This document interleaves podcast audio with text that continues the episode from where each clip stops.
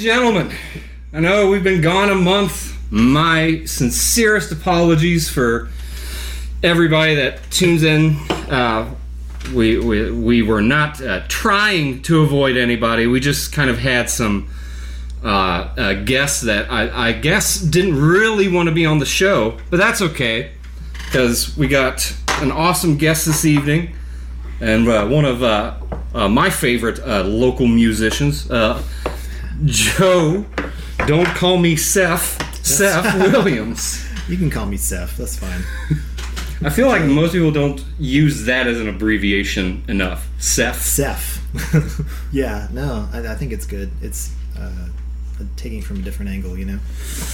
It's it's looking at more of the set variety. It's like, yeah, we're not going to look so much at the jovial aspect. Right. Look, look more of the. I get called like Jacob, Josh, all those things. So it's like I'm like it's Jay. It's like you know Hebrew. So we're good. Not that I'm Hebrew or anything. It's just Oh, you know I was about there's to lots say. of people with Hebrew names down here in the South. Well, I mean, white and Hebrew on the show at the same time. Right. That's that's. Whew, you No, no. So real, real quick, um, the music you're making now. Where can people go to uh, listen to to these hot new tracks at? It's uh, I have a SoundCloud. It's a uh, Captain of the Gourd. So is the is the name of the a good project. You like it? Yeah. I thought it would be like you know Captain of the Gourd. You know, it's like yeah, puts a little like Beastie Boys thing on it because because they're cool, and I want to associate myself with the same level of coolness. Anyway, no. Um. So yeah, it's just SoundCloud, and it's Captain of the Gourd is the name of the. It's not a group, but it's just me. So what uh, what have you been doing to create these? You've been working like like with synthesizers. You've been doing it in the box, like in the DAW itself. Um, I I'm actually DAWless. I don't use a DAW at all. So No I'm just, shit. I'm just going into a 16 track recorder, like a Zoom recorder, when uh, sequencing everything. And um, you know, right now I'm really into using like samples, and I'll have. I mean, it might be like a five to ten second sample of just. Honestly, it's been like full band stuff, well, minus drums hmm and I'm getting samples from like LANDR, so it's not like, you know, I'm not like curating it with my record collection or anything. I'm just like, this sounds nice and spacey, and it's got a little bass in it, so I like to take that into my sampler and just like chop them up into little one bar loops, and I like the way that uh, it ends up making it like wub wub. I'm sorry, parking on it. I think it went out. I'm good anyway. But like, um, so yeah, just using samples, and I'll throw like uh, drums and uh, use synths and all that. I have a Novation circuit tracks that I use, and uh, it's like a new thing, I guess. But um, yeah, so it's it's a lot of fun just uh, learning about sequencing, learning about how to produce things without using a computer. Although at this point now, I would totally integrate a computer. Saves a lot of time. A little bit, yeah, no, for sure. I still like I still like playing the parts. Like I've gotten more into the performative aspect of it, and I guess like playing by ear has always been my thing. Just being in bands, you know, just playing with a bunch of dudes that like kind of know how to play their instruments. You know, we're just sort of, you know, it's like so. I'm just taking that into electronic stuff. I've always been a really big fan of like hip hop and electronic music. I had a uh, had a music teacher once tell me that uh, at th- that lesson we were talking about actual uh, theory itself, and like the you know like sort of the, the mathematical patterns you find and like different scales and things. And he was like, uh, like now most guitarists they can be really good guitarists, but they really don't know anything about music. And I'm like 21 or 22. My ego was just like, how dare he? he has, Yeah. he has like he has no idea. And then like now looking back at hindsight, I was like, oh no, that dude was totally right. Like, Yeah. like even myself included. Like I'll be like, like I, I what's a diminished like seventh? Like I don't know. Like what are your hands doing, man? Yeah, I know. I mean, I I just have like a setting now where I can just like, all right, what scale is it? And I mean, I'll just look it up. Like, okay, what scale is this sample in Mhm. or key, I guess, and um, be like, okay, I'm just gonna set the sample or the the groove box Ooh, groove box. I guess that's what that's the technical name. It's a groove box. Somebody came up with that name. I know. It was like, we need a hot ticket item. Yeah. We need a hot ticket name for this item. Now it's just like a classification of instrument, which is even better. It's just like been graduated to everything is a groove box. But uh, Picture you as like a 60 year old man on Vice, like, these are my groove boxes Oh, I yeah. started collecting as a young man. little boxes on the hills. I don't know. just getting really creepy with it. But um, I'm sure I will perform really crazy antics in my 60s. Um, Well, to your, to your point about, um, you know, the, the performative aspect of it, and like, like which, like, don't get me wrong, I totally get there's recordings I've done before where it's like, like, no, no, I, I want to be playing this accordion. Like, yeah. like I'm not I'm not an accordionist. Like like I am terrible at that instrument.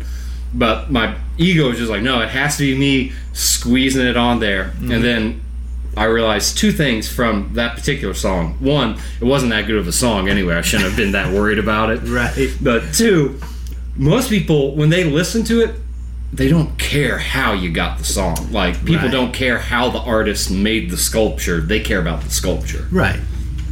I mean, it's almost like that's secondary. It's like, I mean, no one, maybe not no one, but you usually don't come to like a work of art or whatever, finger quotes, uh, without like just experiencing it. You know, it's not like you're researching something and you're like, oh, I should go see what that's about. Which ha- I guess that does happen, but like, I don't think it's that common with creatives, though. right You well know? you know you just like you come you experience something whether it's music or you see art a statue I don't, I don't know that I've ever really been moved by a statue which is just you know it's saying something about me not really about statues Right. I've been like wowed before by 3D art, but you know, when you say move you, like that's something that I feel that like just sort of punches me to my ethereal soul, like my own body. I'm just like, it gets me. well Paintings have done that for sure, but not not a lot of like sculptures and definitely not a lot of modern art. I, I, Yeah. tend, I tend to get retro with it, with like, holy shit, man, this thing is survived centuries. People are still talking about something somebody did, and it's in a book. like, Yeah. teaching about it. Right. Well, I just imagine like uh, if you're seeing like a statue or something, it's like supposed to. Like I know when I'm listening to music and I really like it, I get like a like a tingly feeling. You know, like it's actually physical. Yeah. You know, and I'll I'll be like, ooh, like you you you know, feel uplifted or whatever, or feel cooler or something. Like just start walking weird. You know, like, just like I don't know how to walk normal anymore because of this song. How did your shoulders go further back than what they were? just like, "Ee." I only listen to Swag Fusion. but like, so after you have that experience, though, that's usually when you go look into the artist and you go, how did they, you know, I mean, maybe that what I do, I guess, is I'm like, how did they make me feel that way? Right. So I, I want to go look them up, see what how they do their stuff, you know. And usually it's it's you know, I mean it's interesting, but like I feel like the stories about artists that like like that metalocalypse style thing where they're like recording at the bottom of the ocean to get the most death metal sound, you know, like like you learn about that stuff and then you also are just like, oh yeah, this guy just made this in his room one day, you know, and Yeah. just recorded it and well, the guitar they found at the pawn shop was that one, so that's the one they used and That's and the it's a tone great that it gets. right and that's a great song and you know it's like it's almost like I mean, I mean I don't even know if it's like an equal ratio. Maybe we should do like a, some sort of research study and just like be like all right how did they come up with this? Did they like spend a lot of money to make it or did they just did it just fall out of the sky? Like I don't know I th- I think that stuff's fascinating. Like personally, um, and usually I can't. I don't know. It's it's kind of snobbish of me, but I know there's been times before, like years ago in the past, I was like dating, and there was this one particular girl I remember. It was when I was still in Jersey, but I was showing her something like I was like, uh, not something too intense. I was like, it was like a Modest Mouse song, and then another one was like, uh, uh, one of the ballads by Mars Volta. Not, not anything that's like hyper crazy, but like Yeah. one of the ones that like a seductive tune. Oh yeah. and all that I remember she listened to the Modest Mouse one. She was just like, okay, what's the next one?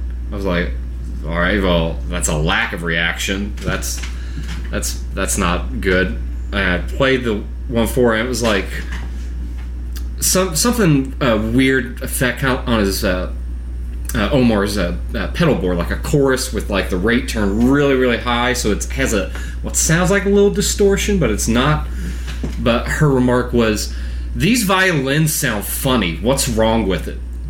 And I was like, "That's a really good way of, of putting it." And still, like, like to this day, like her, di- I mean, her displeasure with it all was like, I mean, it, I was just like, well, we, we don't really have anything to talk about at all if that's as deep as it goes. But Yeah. like, it gave me, it gave me a good insight into like people that aren't creative, like how they can uh, be descriptive with it, and like versus like, like me being the wordy bastard that I am, and like taking like four minutes to describe all that Yeah. with her was just like really quick like those violins sound funny what's wrong with it Yeah. well, what's right with it? Too cool. well i think that sorry I got a little uh a little goofy injection there i think i think that uh what you're doing with this though where you're not using a daw like i think that's cool like because it challenges you as the artist but if the music you were making wasn't also good mm-hmm. then it, it would be a moot point to me It'd be like Right. like so you're doing something I'm not. I'm not sure how. I'm. I just started doing this like six months ago too. So i like the tunes man i think that, that's awesome. Thank you. i think they're cool tunes I, I like them a lot. I was just about to do the self-deprecating musician thing, and I, I think I'm going to stop myself. Yeah, don't. No, you should be like, fuck yeah, listen to my music. this shit's the fucking banger, man. Look, I, I'll, I only make bangers. Tonkadelic. All right, that's that's what I'll go with from now on. I only make good songs.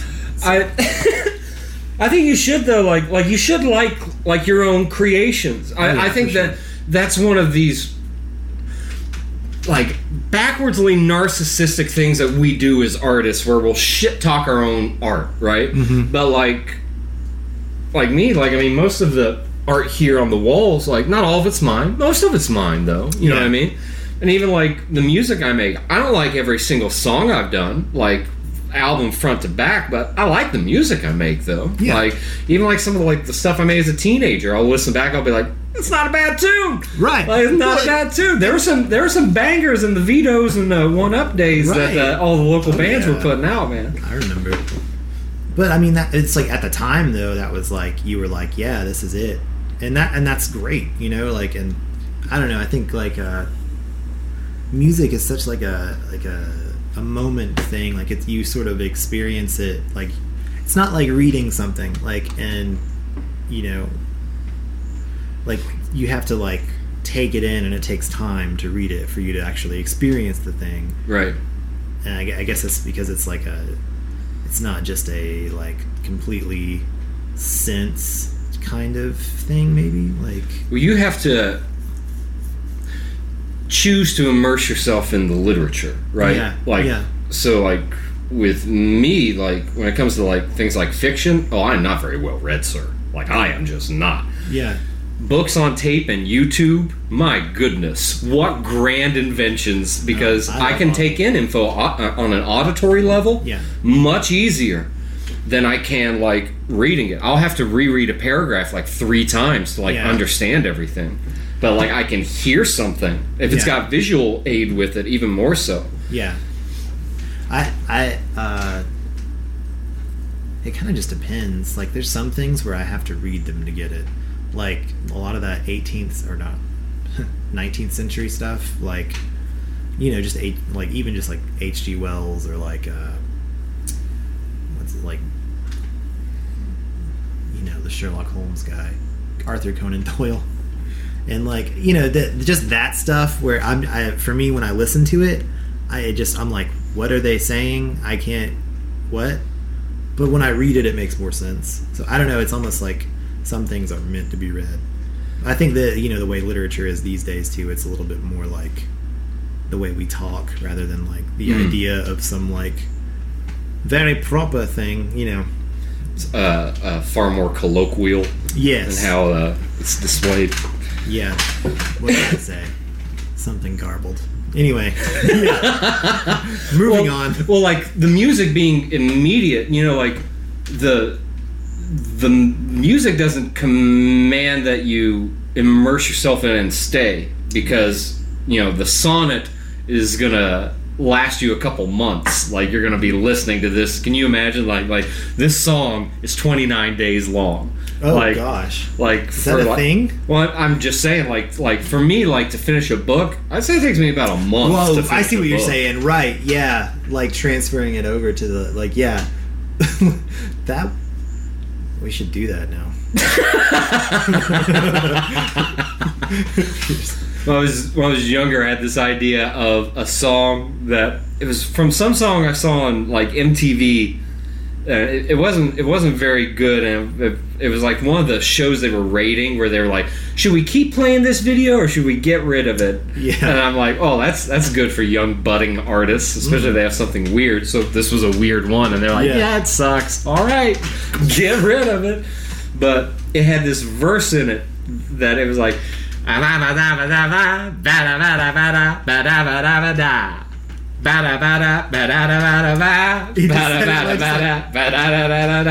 Just like that? Like that was the melody, and it Right. like I thought to myself because it was so stupid, but yet so enjoyable because it's obnoxious and like simple.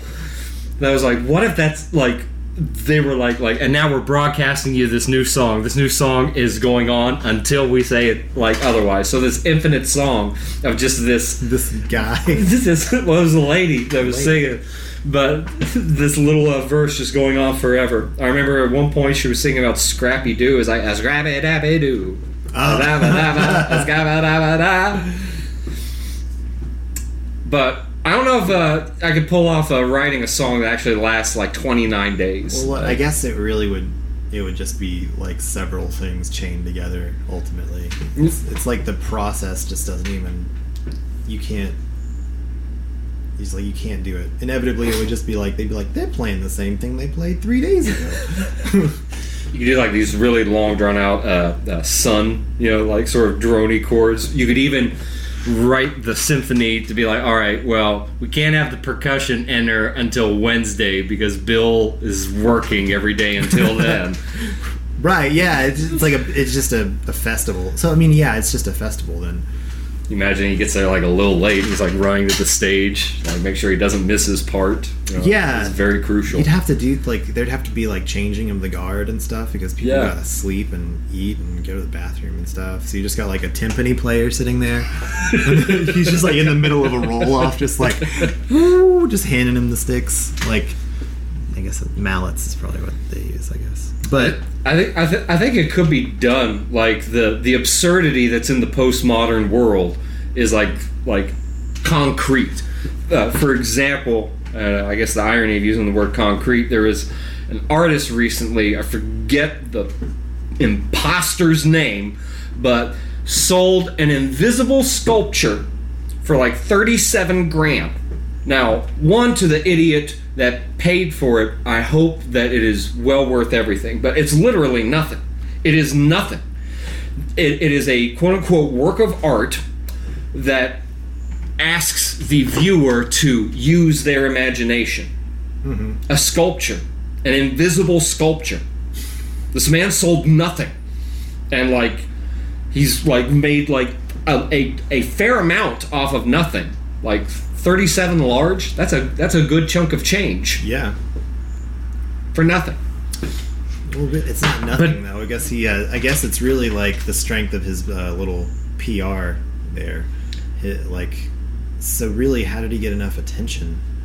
Like that's another question, right? Like like who are these people? Because like I mean, you or I could do that, right? But like, Totally. They would just call us hacks though. And or right, or if they don't already. But like, no, I've been called much much worse. but like, I mean, you know, capitalists gonna capitalize. I don't know. It's just it's just another way. Like, really, who are the who are the marks in that? Like, who who like we should find out who actually paid him that much money.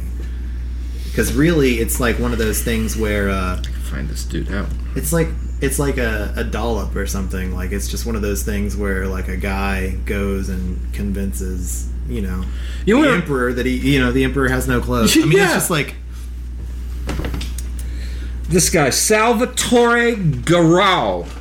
I wonder if I'm pronouncing that correctly. Excuse me, it wasn't thirty thousand; it was eighteen thousand three hundred. It's, uh, that's still pretty good. An Italian artist. It was auctioned off. It is a quote. It is a work that asks you to activate the power of the imagination. Garau said of his sculpture. There is no sculpture. Like like I get some aspects of like there's like the blue canvas and like all it was was a canvas painted blue and like it was like like oh my god it's it's genius. Yeah. And people were upset by it. And uh, uh, a good point to be made with it is that but did you do it? Did you think of the art first? Did you make it? Yeah. No. So as quote unquote easy and as absurd as it is, nobody else thought of that idea until this person did. right.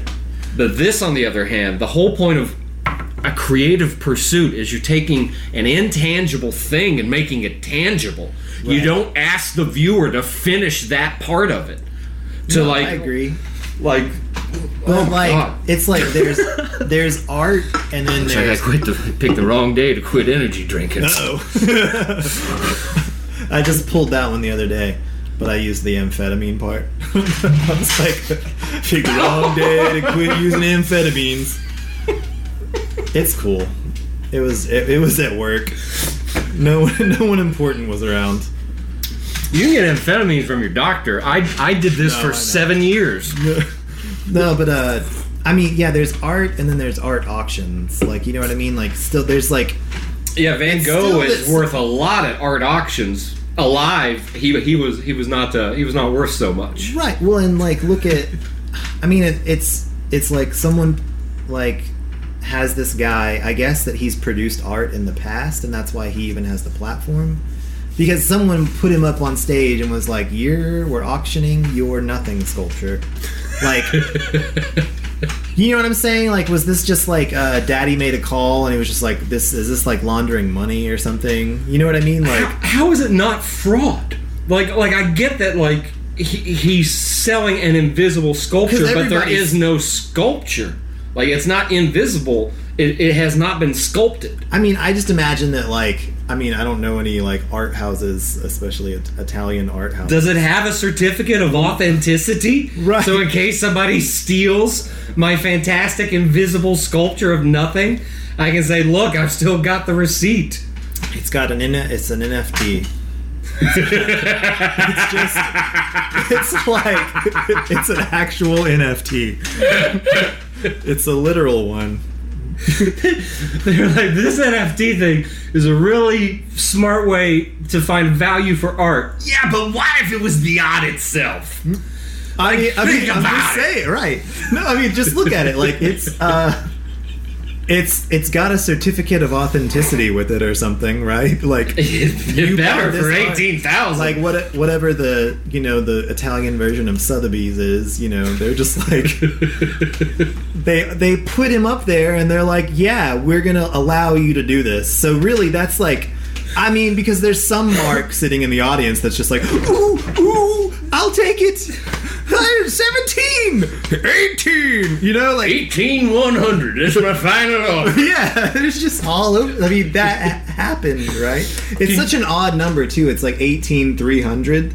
So like, you know, like they were. Somebody was like, I would say eighteen three fifty, but they're too rich for my blood. I ain't breaking the bank. Yeah, I don't. You know, like I just picture. Where's like, like, ten years later, they're on. They're at the uh, the Pawn Stars pawn shop, Mm-hmm. and they're like, "So what are you bringing in for us?" This is a one of a kind Garau invisible sculpture, and then pulls the sheet off, yeah, and then it's- in there. But then, so like what you would do is you would just be like, "Where's the certificate? I need the I need the NFT. I need the certificate of authenticity." Because it's a thing. Because they would Google it or something and be like, "Oh, it's a thing." As long as some other mark thinks it's a thing, then I can potentially make some money off of this. Think about the value of the NFT we'll make off of this NFT. Or or it was just it was The just right like, to have the NFT as a right for the invisible sculpture. I mean, I don't want to get into like like Italian stereotypes, but it's like you know, is this I some do. sort of God, like- I've been waiting for one guest Is this where I can finally be racist as shit against Italians. I mean, it's a, it's like some like uh like Sopranos thing or something like that. It's just like it sounds like a deal. It's like, all right, we're gonna put this guy up there. He's gonna have a, a sculpture of some kind, and he's gonna put it up there, and you're gonna bid on it. You're gonna bid at least this much on it. We're Sal's gonna give you a 19 large. Go in the auction. You buy it. No matter what it is, you buy it. Right. Don't come here without it. Right, exactly. So like, you know, and then it's just like on the day of, the guy's just like, "What do you mean you friggin' broke it?" I don't know. I just uh, I bought I bought it down the road. I just bought it. I mean, it was some. I got the thing, and I broke it. I'm sorry. We don't have a replacement. So you're just gonna just go out there and think of something. You know, when the guy was just, it's nothing. It uses the imagination of the. You know what I mean? Like I. I'm imagining this in a more dilapidated state with every word this, cocksucker says to me. Frankie, do something about Yeah, this. no, it's just like, you know what I mean? It's just like, uh, it's things aren't what they seem. It cannot be. I reject the premise that this happened the way it seems. I reject that idea. This The media has, uh, uh, what is they have manufactured your consent to this idea. this is almost more absurd than anything else I've witnessed in the past two years. The invisible statue guy. That's pretty good. I mean, let's keep them coming. let's go. What's next? we crunched that one up. I want another one.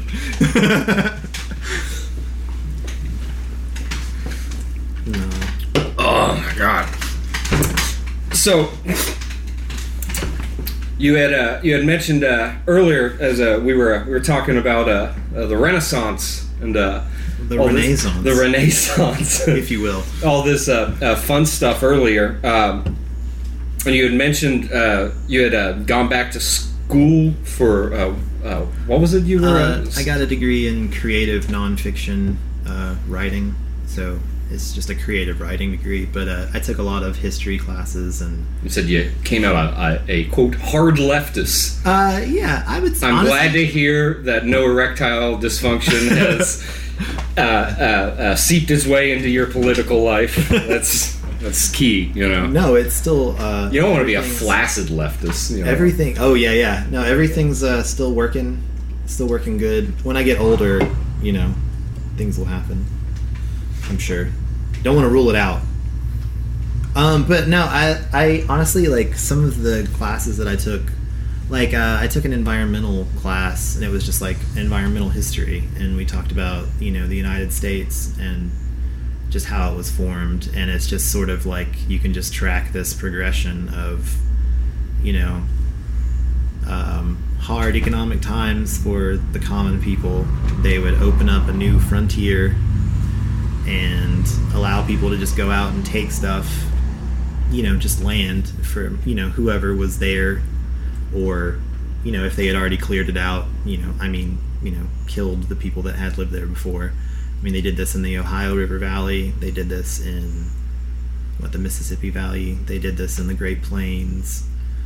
And you know it would it would just sort of come in waves. They would send you know i mean you think about what happened in the south. I'm not i'm not telling, telling a very uh, linear narrative i guess. Oh, but that's, that's that's totally fine. This this show is known to sort of uh, meander uh, back and forth between ideas at right, times. right. Well you want you start to understand like capitalism's role in ultimately the, the destruction of our environment. I mean there are things that we've lost you know like the wilderness that used to cover this country. I mean there's still a lot of like you know forested land and everything. But there's you know it's not like it was or would have been back then. You know, I The- mean, there's The uh, the water pollution is uh, usually what uh, I put at the top of my list as most irksome about because it's the easiest thing to resolve out of all the uh, environmental problems. yeah um, and not to get too far No, uh, off what we're talking about, but um, I'm glad you phrased it as uh, en- environmentalism because uh, things like that are a lot better, I feel, than something like climate change, which I think is a misnomer because climate always changes every year. right. And uh, whenever you talk about things that are detrimental to the environment, pollution is like this very nuanced thing. So if you just use this blanket term of like climate change, I don't feel you're solving a problem. It's not, it almost seems like a deflection in that sense. It's, It's, like we it's a should talk- marketing campaign. right? You know, it's it's one of these things where it's like, um, like you know, like like oh, do you even believe in science? It's like, well, well, t- t- I can talk about like folks that are against the modern narrative for uh, uh, man-made global warming. Like I know the argument pretty well, so. Yeah, It, if, if all you're doing is just reciting lines about stuff, you're it's, it's church. You know what I mean? Like that's that's not the same thing as science. Yeah, I. You know, I mean, I I think that there is man-made climate change, but we don't have to get into that. But we, like- we we can't layer, but I mean, point to your point is that yeah, the United States, among other countries now, but like that, a lot of the world hasn't been as developed as we Well, are until the 20th century. I would just say that like it thinking about it as environmentalism circumvents the entire climate change argument because if you look at it that way then you can immediately see how we are polluting the environment we live in and that I mean most of those things are also contri- contributing to what people call climate change right. so like regardless irregardless if if we don't change the way we do things, then we're going to continue to lose these natural habitats and these natural systems that eventually will result in some kind of catastrophic collapse of the environment that keeps all of us alive. So look at it from that way. I mean, like, just, like capitalism plays a vital role in maintaining the system of like that just destroys the planet. It's so like you know you think about uh, it, it, all the time every time that they expanded it was linked to some sort of economic hardship and they were able to just they I mean I don't know who they is I mean it's whoever it was at that time I can't I took a class on it but I can't remember the actual acts I know there was like the Homestead Act in like the late 1800s or something but they would just basically pass an act of Congress that said you can go take this land and cultivate it now Yeah. and well, that was like uh, one of the um, which I didn't kind of learn until I got older and got into conspiracies and whatnot. But one of the primary reasons of why uh, someone like Lincoln got elected is because of this great schism was in the Democrat Party. That it, it wasn't about whether they should have slaves or not. They they all were about like like white nationalism and things like that. But it was because the northern states wanted it to be incorporated into the voting act to where states could vote on it, and the southern states wanted it to be by default people as property, and it caused this great schism uh, in the uh, uh, Democrat Party. Yeah. which- I, th- I definitely think white supremacy was a strong part of both sides. You know, I you know, it's a pretty common thread throughout our history. The the old white supremacy. I think I think uh, ethnic or racial supremacy has sort of like always been around. You know what I mean? Yeah, Um, I think it wasn't.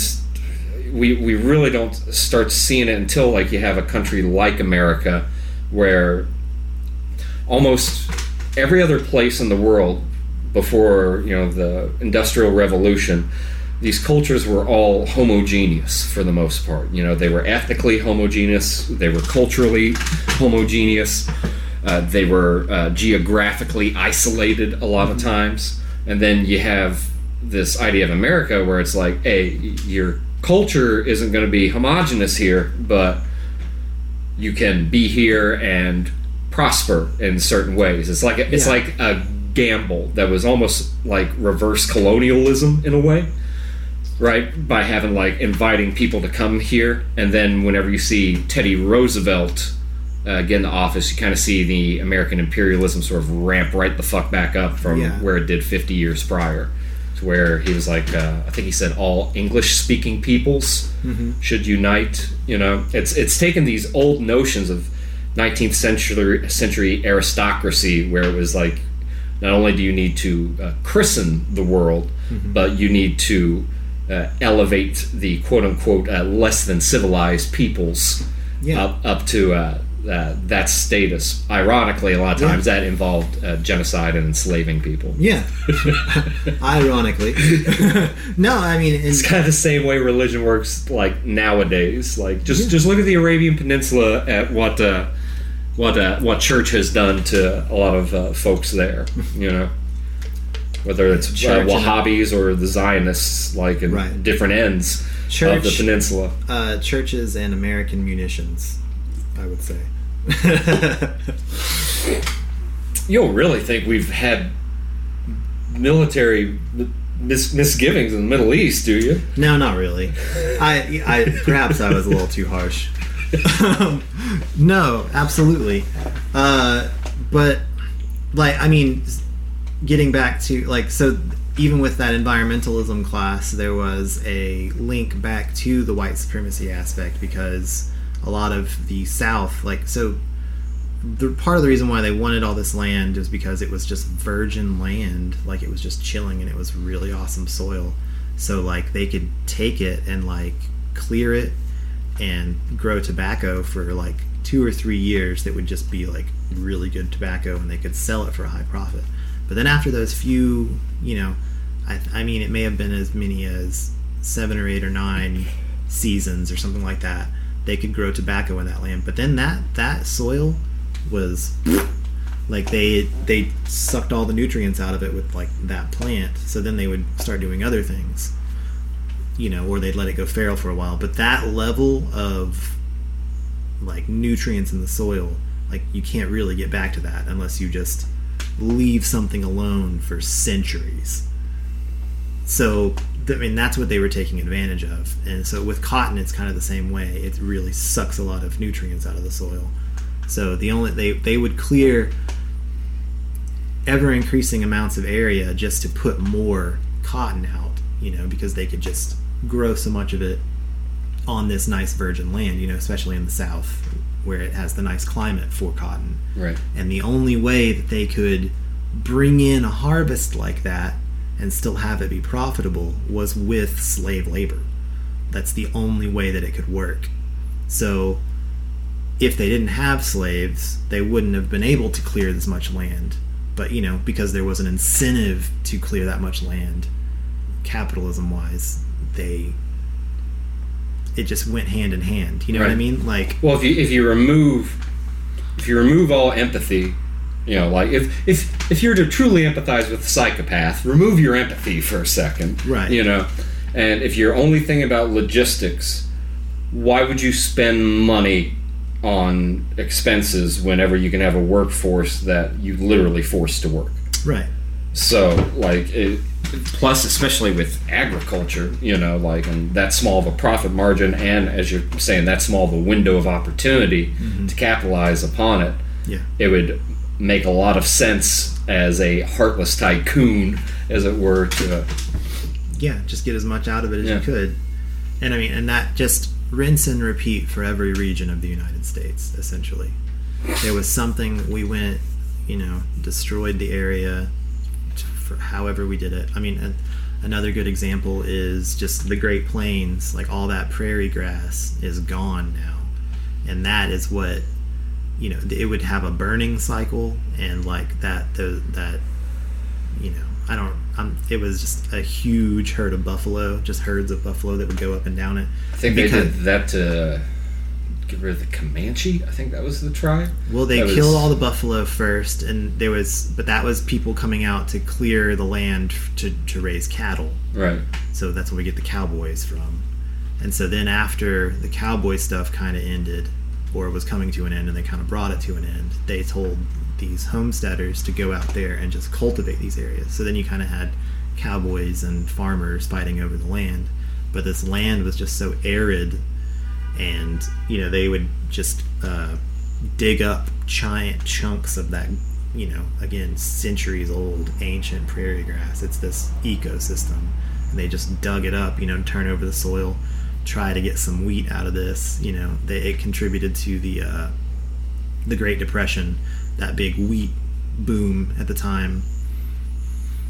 Anyways, we just we've destroyed our own countries, our, our own country with this. And then you know you go to somewhere like the Amazon, and they're burning it and they're clearing it, and we're like, holy shit! Don't burn the Amazon. It's the fucking rainforest. Right. And Maybe we like, should finish exploring it first. Right. Well, they're know? like, well, they look it back at us. It's almost another form of white supremacy because they look back at us and they're like, hey, fuck you. You did it to your area a couple hundred years ago and got rich off of it. Yeah. We want to do the same thing. What's wrong with us doing it? You did it. There just weren't scientists there screaming about you doing it. You would have done it anyway, but there just wasn't anybody doing that, you know? Yeah. So, anyways, the problem is capitalism. My, that's how I kind of came to it, and I mean, another way I came to it is just seeing the experience of my friends and family. You know, just. I mean, we do have some safety nets, but they're not enough. I mean, I've it. Any one of us, it seems, is just a couple bad experiences, a, a bad year or two away from complete homelessness or death from some Yeah. kind of illness or something. Well, this is uh, uh, one of the points I make about we we haven't had capitalism for a while here. We've had what I call corporate fascism for uh, quite a while. Right. Is that you know a corporation in capitalism when it fails, it doesn't get bailed out. It Right. gets a sorry, hire better people next time. You guys are broke. Yeah. Bye. Yeah. That's it.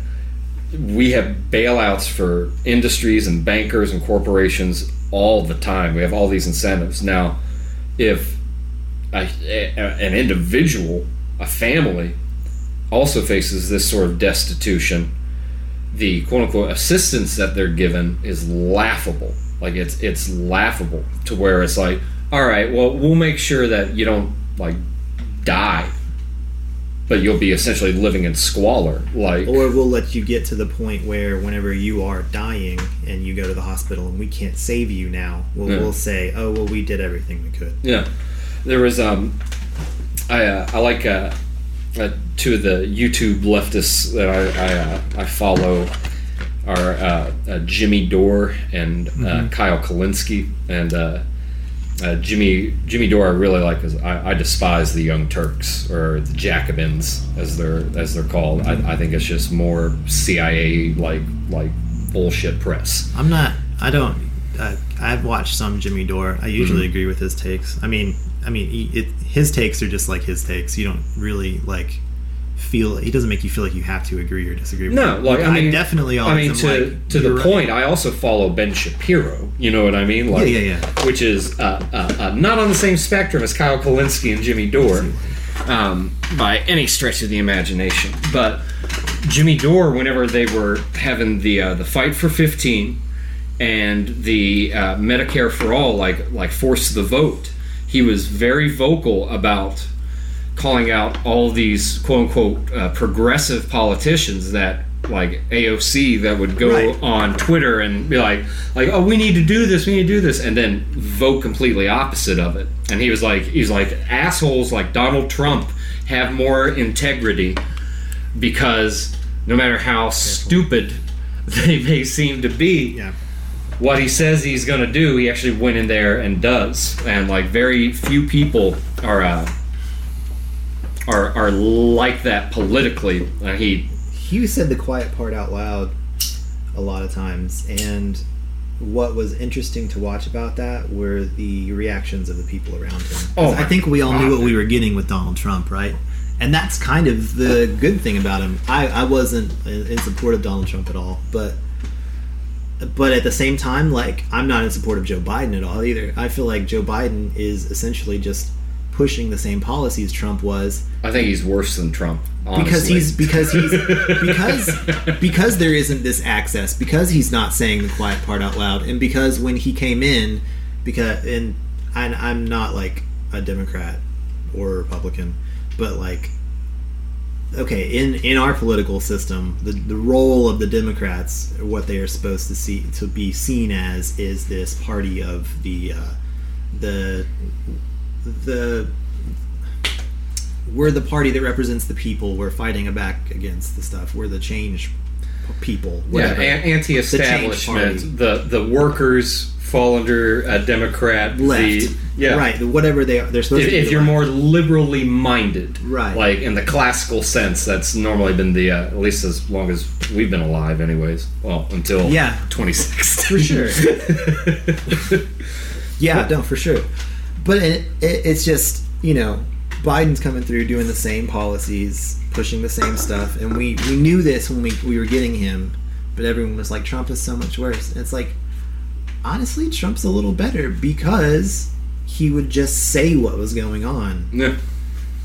and but I mean, honestly, like whatever the uniparty, the one party that actually is in control, the corporatists, like that that that's being represented just fine. You know what I mean? Like Oh yeah, yeah. They're they're doing a okay.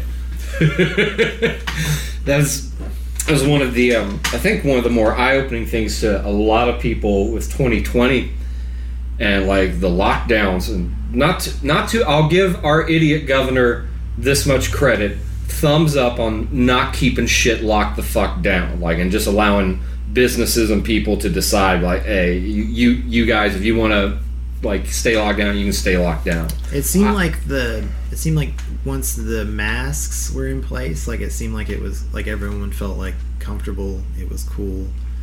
I don't know how much they were actually working, but it seemed like it made everybody like comfortable, and it did seem to be actually working. Like I didn't get it, and I was around people that did get it. So, and and the people that I saw get it, not everyone, but some some it was just like kind of I don't know what do you even call it irresponsible stuff. Going to Florida, it's always a bad idea. No, just kidding, Floridians.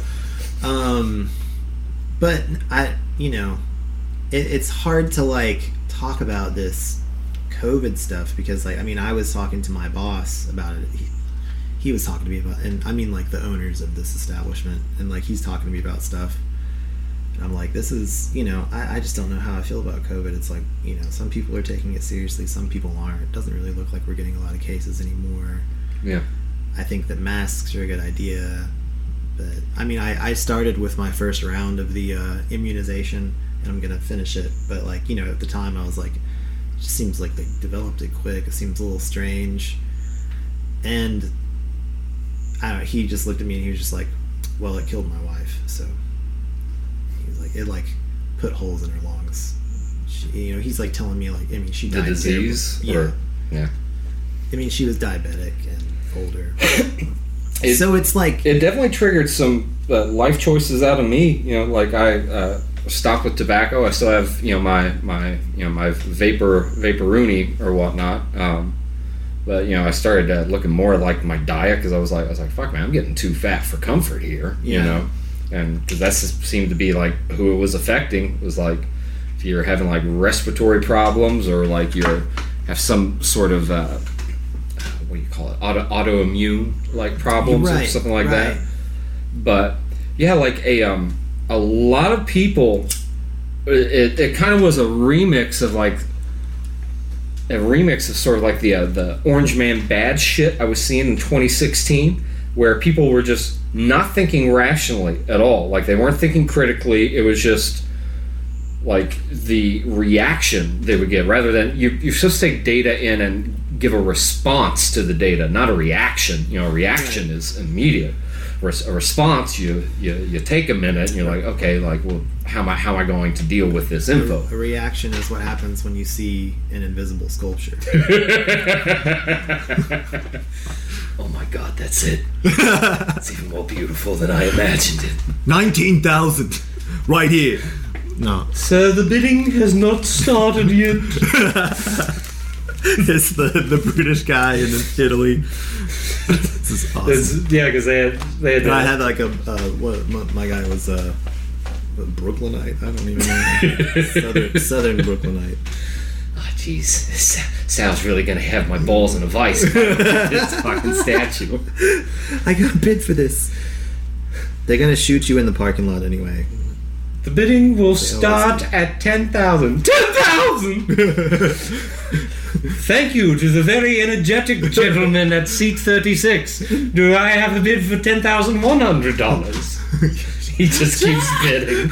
He's Until he keeps- gets up to nineteen thousand, because he doesn't know he can just say nineteen thousand. He's- He's like crying.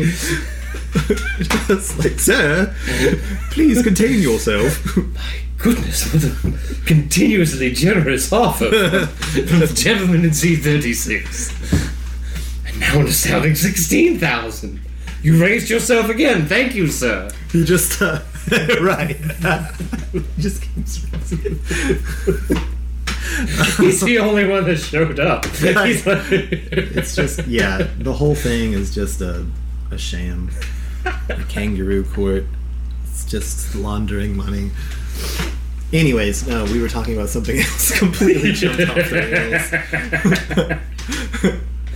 What were we talking about? Fuck. Donald Trump, people were judging. Yeah, and the orange. Yeah, like uh, Orange Man bad. Like people just not thinking critically, and that's kind of like how 2020, like sort of, whenever it got like bad. Because I mean, Grant, we were all scared. It's fine. Like it's fine. You know, nobody knew what the fuck was going on. They were forcing everybody to stay like home and everything.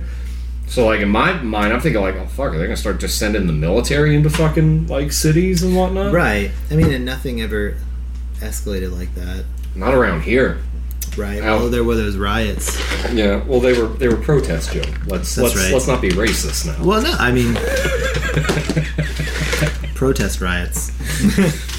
it's you, you gotta like you gotta call call what it is. Like it's like you can't. I'm by this I don't mean you. I'm just like generalizing. Whenever people will they'll look at like the the riot at the Capitol, and then like the riots in the streets where they're burning shit down, but it's nighttime. And they're just like, oh well, Like- this this is normal. It's like, nah, man, those folks are pretty fucking angry. It looks Yeah. like. No, it's for sure.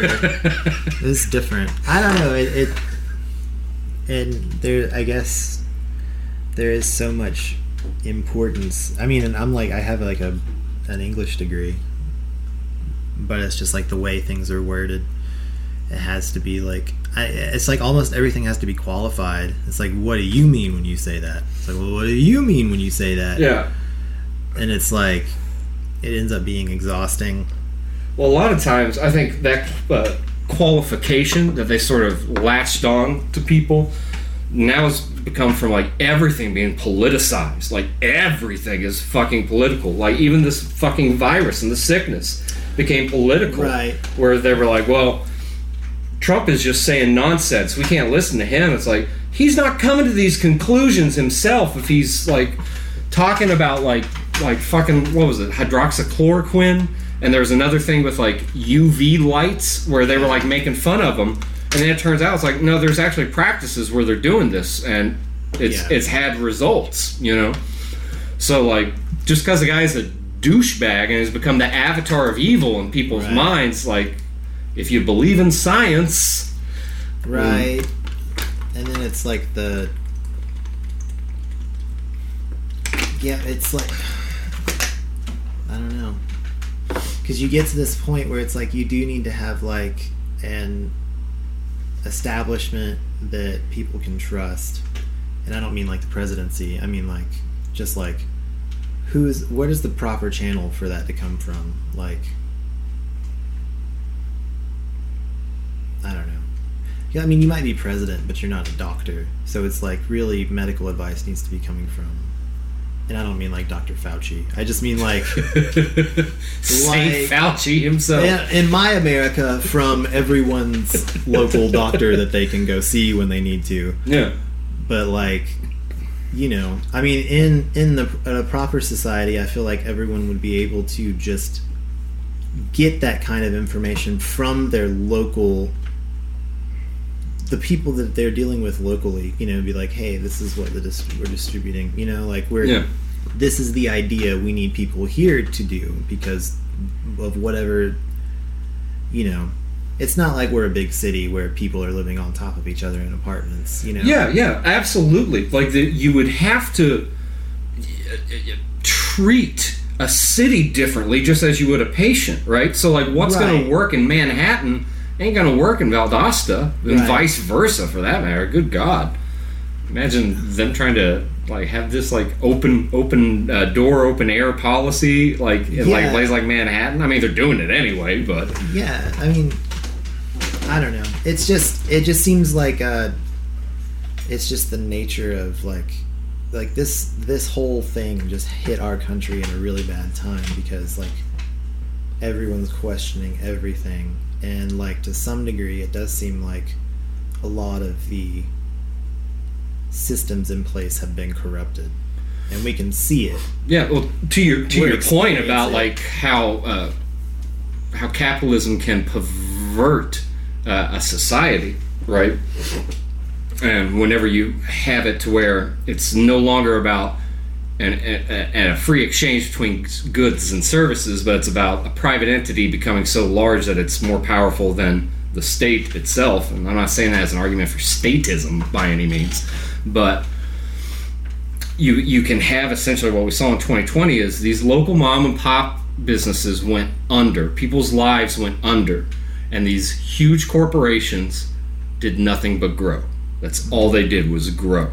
Right. And to to force people to like stay downtrodden like that is one of the most despicable things that like I can think of that like I've experienced in modern times as far as what governance has produced. Um, to that point, even folks like the CDC and the World Health Organization themselves have equally become corrupted with this influence to where I think it was like the CDC at one thing they it was an interview they were giving. The interviewer said something about Taiwan and they refused to answer the question.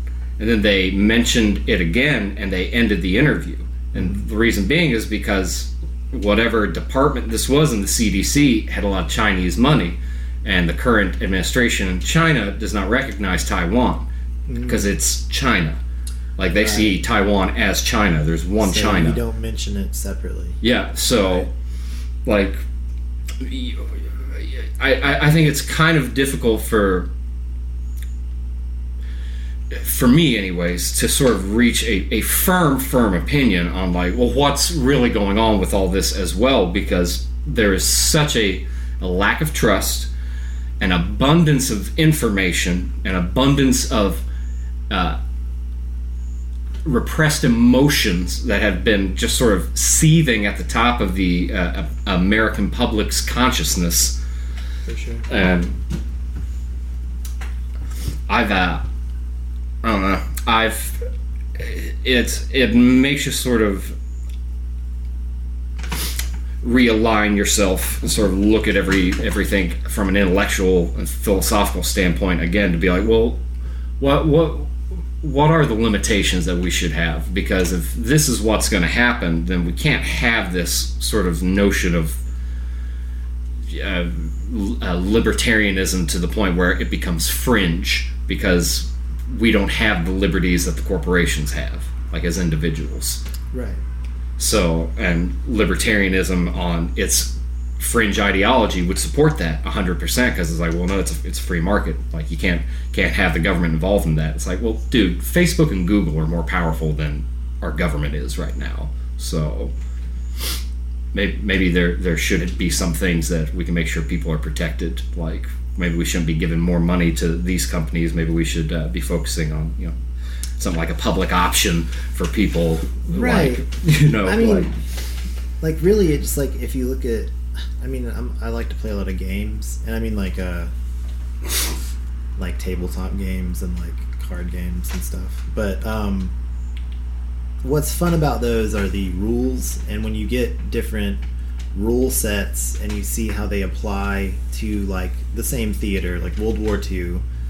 So we have our little figures, you know, out there, and like, but you know, the interactions really depend on what rule set you're using, and like, you can tell like a bad rule set. I feel like whenever someone just like can just like depending on what you know type they pick just ends up being like, oh yeah, I win. I go to the max every time just because of a certain set of circumstances, and it's like it's like this system, this particular game system, like just supports this type of person. It just makes the it's like if you figured this thing out and you broke the game Mhm. and now it's just like an absurd level of things. That happens in Magic the Gathering a lot.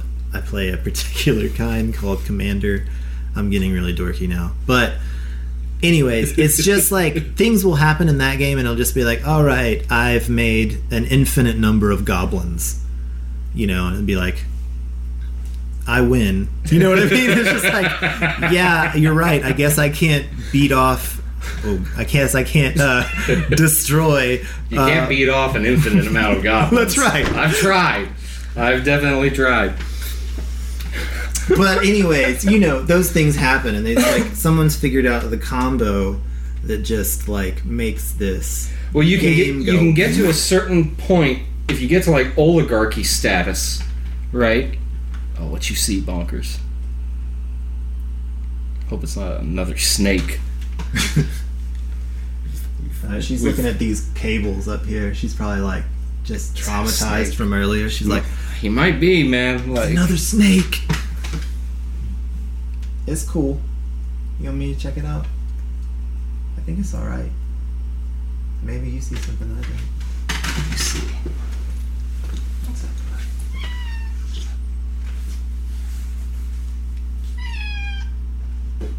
I don't think that's a snake, bro. I think that's just a cable. Oh no, there's a little lizard on the screen. Oh, I'm sorry. Boop. There, he's gone. Thank you for saving the house, bonkers. You're so brave. very brave. But yeah, you can get to um, you can get to this point. If you can get to the oligarchy status, right? You can then use your power to essentially protect yourself with government interests indefinitely, like indefinitely. So, of all people, uh, I saw a rant from Jesse the Body Ventura recently. Oh my. That was like, uh, like, there's no reason why anybody needs to have a billion dollars every year. He's like, there's no reason for that. You know how much that is?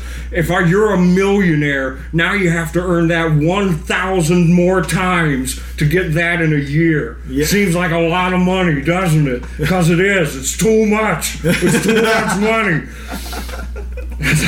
and maybe it's because I I have a, a fondness in my heart for Jesse the Body Ventura because he was the first celebrity I saw that got to governance. Like when he became governor of Minnesota, he um when, was it? 2000 maybe or 99 he uh, had his uh, debate like it was on minnesota public access or whatnot uh, against the other two candidates. And he was running on the reform party ticket and they both gave their uh, intros and then he was like he's like well one thing i can tell you is that i don't take any super pac money. My comrades on both sides of me can't say that because they're both on the payroll for these companies. Right. it was, it was like the first time that like you saw like somebody was just like yo i'm not talking formally. I'm going to talk how i talk. And like it, it, it resonated. Maybe it's because i was picturing him saying he doesn't have time to bleed or you know he's you know from predator or like remember him from being a wrestler. I liked wrestling as a little boy. But I mean, he he is right to a certain extent when like he's like in like now when he's talking about like like there's no reason why one individual like should be making that much money. Right. and like if like Because we what is money really? I'm sorry, I didn't mean to cut you off. well money is a better form of slavery than blood I mean, yeah. that that's that's what it is like it, it, it, it really is it's allowed us it's one of the upsides of this this uh, prison system of economics is that it has also allowed us as peasants to flourish intellectually and over generations with each generation becoming wiser than the previous one and being able to adapt to an ever-changing world it's allowed more people to sort of rise up to a point to where they can think critically and escape whatever uh, institutions they were raised up in. It doesn't always happen, but the likelihood of it to happen has definitely increased. What's also increased is us to not have to worry about peasant life anymore. Like we don't have to worry about like, well, the earth has been like overtilled like the past 10 seasons and now nothing will grow this year. Don't know what we're going to do for food. Right. You know what I mean? Right.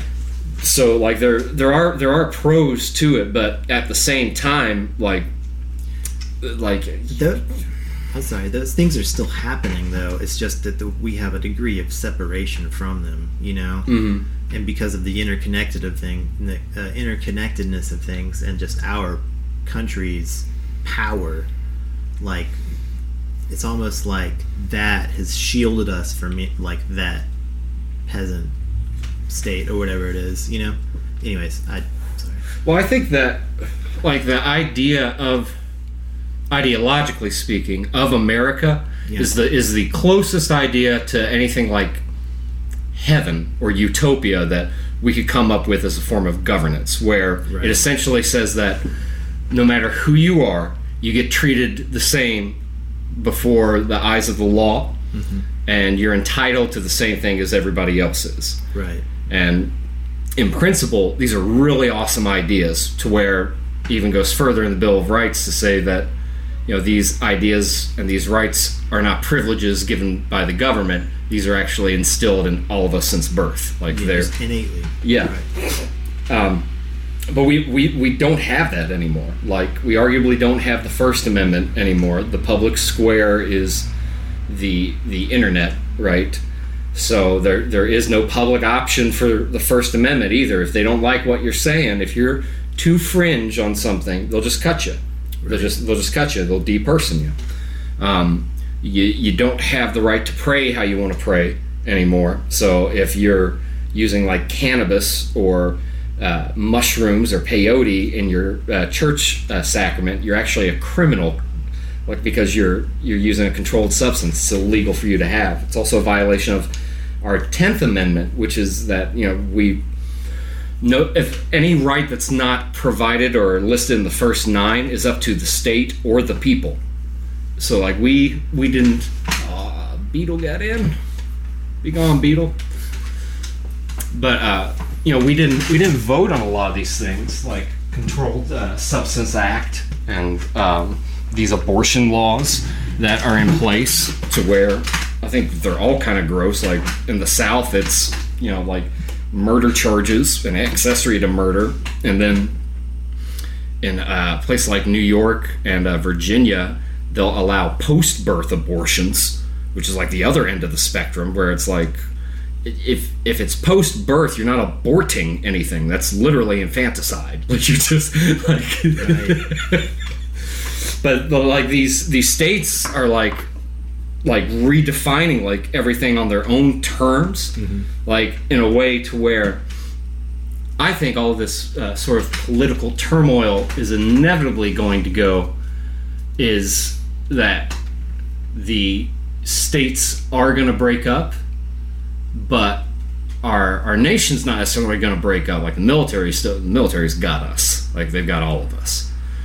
But this idea of like states' rights and things like that, I think it's going to become a lot more um, hard lined with a, a lot of these states, almost to where it was like uh, pre Civil War, but And if you look at the richest states, I mean, there's like, I mean, California, I think makes. I don't. I don't really know the numbers on that, but I feel like their GDP is like its own country, really. yeah, it's like I think the like in the top like twenty GDPs in the world or something, Something like that. So, and I their mean, governor is a complete fucking cunt, like like uh, overrun with bonkers. For real, bro. nice. thanks dude is uh like overrun with like people that like don't have homes you know what i mean Right. like like in uh, la county alone there's um the population of lowndes county of our county what's up bro you see a bug I think it's just a moth, bro. Well, you successfully tore down the painting, so that's cool. but there's um the same population as our city of like homeless people in like Los Angeles. Like that's absurd. Like sixty thousand people homeless in Val, uh, not Valdosta in uh, in Los Angeles. That's a lot of people. Like it's it's absurd. He he uh, kept all these businesses shut down during 2020. Yet kept his winery open, kept his friends' restaurants open. Like he was still allowed to go and get haircuts and dine out and live his life and Yeah. you know Yeah. and again you know like like you said like their GDP is massive like massive. Like that like that state is beyond wealthy. And they treat their citizens awful like absolutely awful. Not to mention like poorly managed like San Francisco that they, they have such a problem with mismanagement of that city that there's apps to where you have to report uh, uh, finding uh, uh, shit like human shit on the street like the the apps got so overrun this was the city's response to the problem that they had with people that were displaced unhoused just shitting all, o- all over the uh, all over the city. So they created an app. The app servers got overrun with all the reports of like human shit on the streets. But like they, they're they're essentially not doing anything. They had another rule in San Francisco to where you can shoplift up to nine hundred dollars and they won't press charges.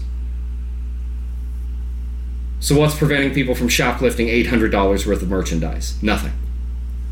Yeah, that's crazy. Yeah, nothing. It's it's illegal for you to try to stop them or to touch them, like if they're shoplifting. In the process of shoplifting, it's only if they have taken more than nine hundred dollars worth, then it's a crime.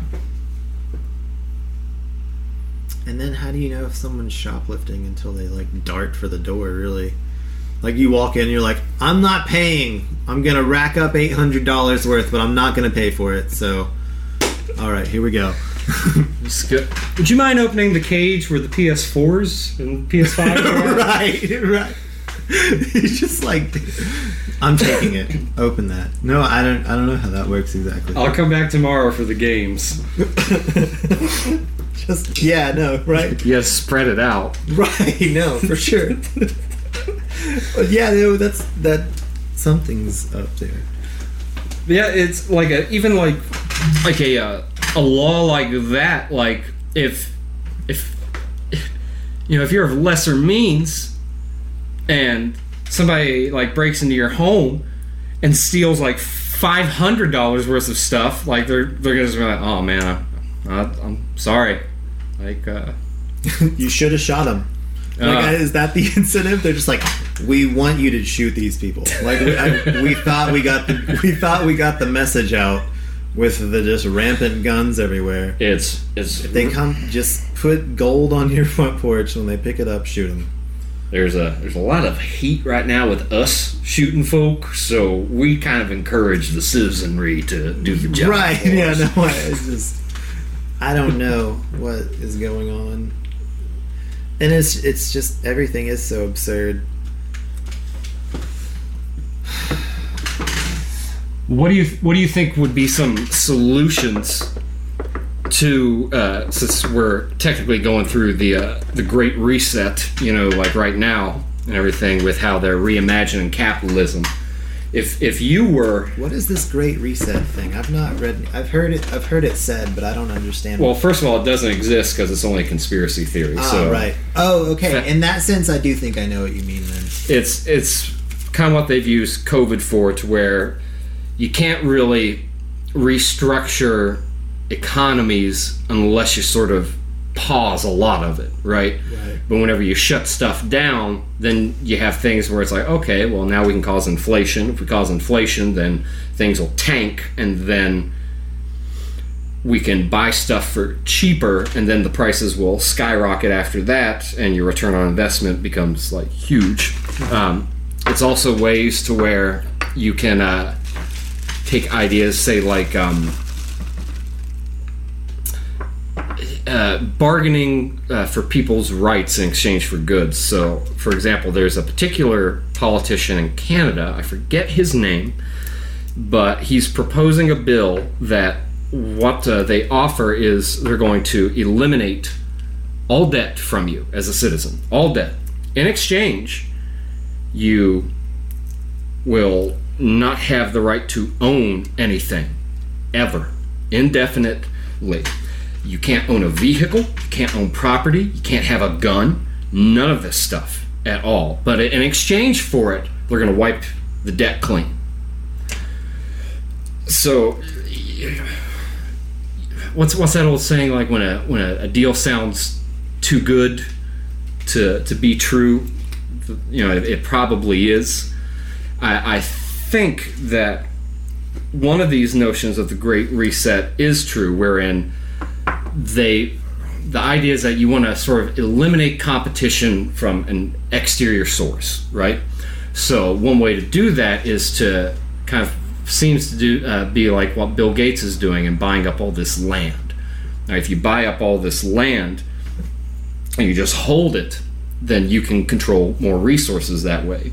You can then encourage people to sell their land, move to cities, right, to this more condensed, controlled area, and you can have even more control of exterior uh, exterior resources.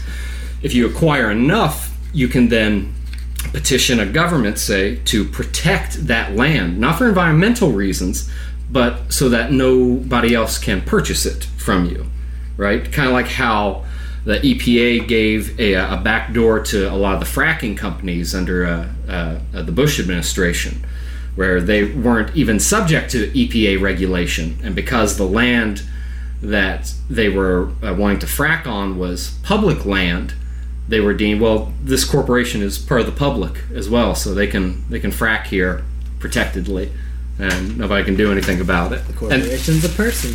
So. oh my god, that's that's the one fucking argument that like I, I just don't understand. Like I I I get the um the argument of like a, a corporation or a business has rights. Absolutely, I, I I I totally agree that like you know Yeah. uh, if you start a business and a local Nazi skate club walks in with their pamphlets and their and their their fucking German faces. I say I say that with uh, mostly Germanic ancestry, um, but and you don't want to Lots of pointy noses. you don't want to serve those pointy nosed pricks any of your delicious homemade DIY ice cream. I believe you have the right to say no, thank you. I don't want your business. The mustache game in that gang was just intense. But uh, fuck, what was the? There was some point I was making to bring that up. I can't remember. Oh, the uh, uh, corporations are people, but uh, you you know, GE wasn't created on the sixth day. After hundreds of millennia, Coca Cola did not form naturally out of the springs of Atlanta, Georgia. You know what I mean? People people are made naturally. We occur naturally through nature and land. Corporations do not. Therefore, corporation is not a person. Period. Right. I don't Well, know why no. that argument was so hard for lawmakers to make. Yeah, no, it's uh well it wasn't. It was a court decision, wasn't it? Yeah, and in uh, 1978, it was um, interestingly enough, Jimmy Carter was the last president elected that did not have true corporate influence because they ruled that a um, corporation can donate as much money as they want to a, a political candidate and to their campaign because to limit them on such would be an infringement of their First Amendment rights. Now, here here's a, a- an, a- an interesting bit of irony to that is that you as an individual, I think there is a cap. It's like twenty one hundred dollars. If you donate more than that, you can go to jail for for for doing that. So corporations are people, right? They can donate as much money as they want, but you can't because you're not a corporation. And they can do it through super PACs. Yeah, yeah. So it's Yeah, no. Absolutely. Just good stuff.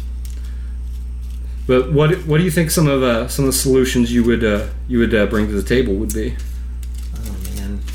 To to reimagine like capitalism completely? I probably wouldn't reimagine capitalism. I mean, I'm not sure that I would. I don't know what I. I I don't know what ism I would be for really.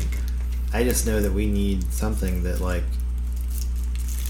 like where we just take care of each other. Like you know, we're all going to get old.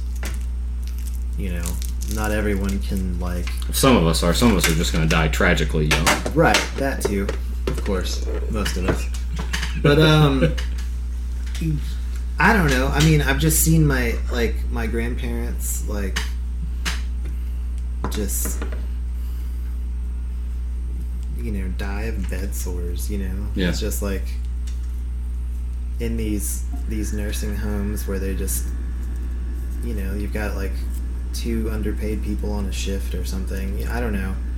It just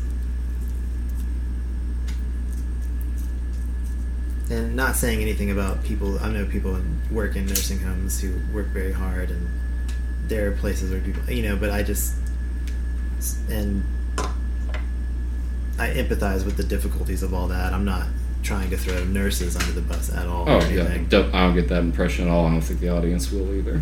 but um just you know the way those things happen like if we just had a society that where you could just be like hey my grandma just got cancer. She's probably gonna and this didn't happen to me but like you know hypothetical. Right. my I, my loved one has a terminal disease. It's probably going to take a couple years for them to get over it. Can i just go deal with that for a couple years and just have a society that supports that? Just be like yeah go deal with that. That's some life-changing shit you know? Yeah. or like you know where like i guess where people's lives are the emphasis? And like you know i don't know what that means you know like i don't know how you make that. But it just seems like we could definitely do better here. And there are a lot of really simple tweaks that would even seem to serve capitalism but it, they don't seem to be happening. And i'm like why not? Because like like don't you wouldn't you prefer healthy little drones you know Right. like what's the thinking here i mean i don't know Yeah. If if And I were it's not even going that far i don't i'm not i don't know No, if I were um, you know, a, uh, a ruler of this country, I would uh, I want all the citizenry to just be like as top notch as could be, right? So I would want them all to trust the government as much as possible through prosperity, not through uh, coercion yeah, like like that's kind of been my uh, my biggest gripe with uh, Marxism. Whenever it's implemented at a federal level, is it always always begats authoritarianism. Always does, and it's this notion of you can't force communal living onto Right. people. Like Right. you, you have to take the I, even though the Republican Party isn't living up to its namesake at all, but you take the idea of a small community, this republic that decides its own rules, its own autonomy, and they police their own community how they want. They keep order in their community how they want. They take care of each other how they want. Mm-hmm. Small towns, like they still kind of have that. Like we we don't really have too many scandals of police brutality. Like there are scandals that are there, but not as rampant as say like you know like uh, uh, uh, Minneapolis or in uh, New York. You know. Um, but I think that um, one of the ways that you can get there is you can uh, reimagine the entire tax system to where individuals would pay less in taxes, uh, mom and pop businesses would pay less in taxes, and even corporations would pay less in taxes. But you have it to where it's at a progressive tax rate for each one of them, right? So if you're an individual, and as an individual, you made like two billion dollars in a year, your tax rate's going to be higher than someone that made, say, twenty-eight thousand dollars in a year. You know what I mean? Like those people that are anybody that's earning less than hundred thousand dollars a year should pay very little in taxes. All the tax money we should get a receipt for. We should see what every cent of our tax money is going to, right? And we should be able to decide locally, like where do we want our tax dollars going to? You know, a grant around here, I'm sure a lot of it would be like military, you know, um, which I mean that's fine. It's a military That's town. like, fed- that's like federal taxes, so I feel like yeah. So it's like, like, we wouldn't even like I don't feel like we would get a say on that. And that and even with that idea, it's like the whole system sort of prevents that. It's like, you know, I guess in theory we do decide that through elections. We elect people to go make these decisions. But like, you know, we don't I mean, I guess in some ways you do get to pick the choices. I don't know. Maybe local elections are definitely a lot easier to get like some genuine people. I, I, I think so. Um, and like I do think that like there there are genuine politicians that are out there that are at the federal level. I just don't think any of them have ever gotten to the presidency. I think every president we've ever had is a think- crook. Every one of them. I don't think that's what the president is. You know, it's just like He's he's the, he's the host. He's the host Yeah. of, of the administration. Um, and but there, you know there there are people out there that I, I think are doing good, even if I don't agree with them all the time. But like on the left, uh, what's her name? Uh, Tlaib. Mhm. I forget her. I forget her first name. Rashida. Rashida, Rashida Tlaib. and then on the right, uh, uh, Rand Paul. I think both of them really actually give a shit about the idea of like people and the idea of like we need to improve the country and we're spending all this money for people that don't need the money at all. I and I, I I like that. I like that.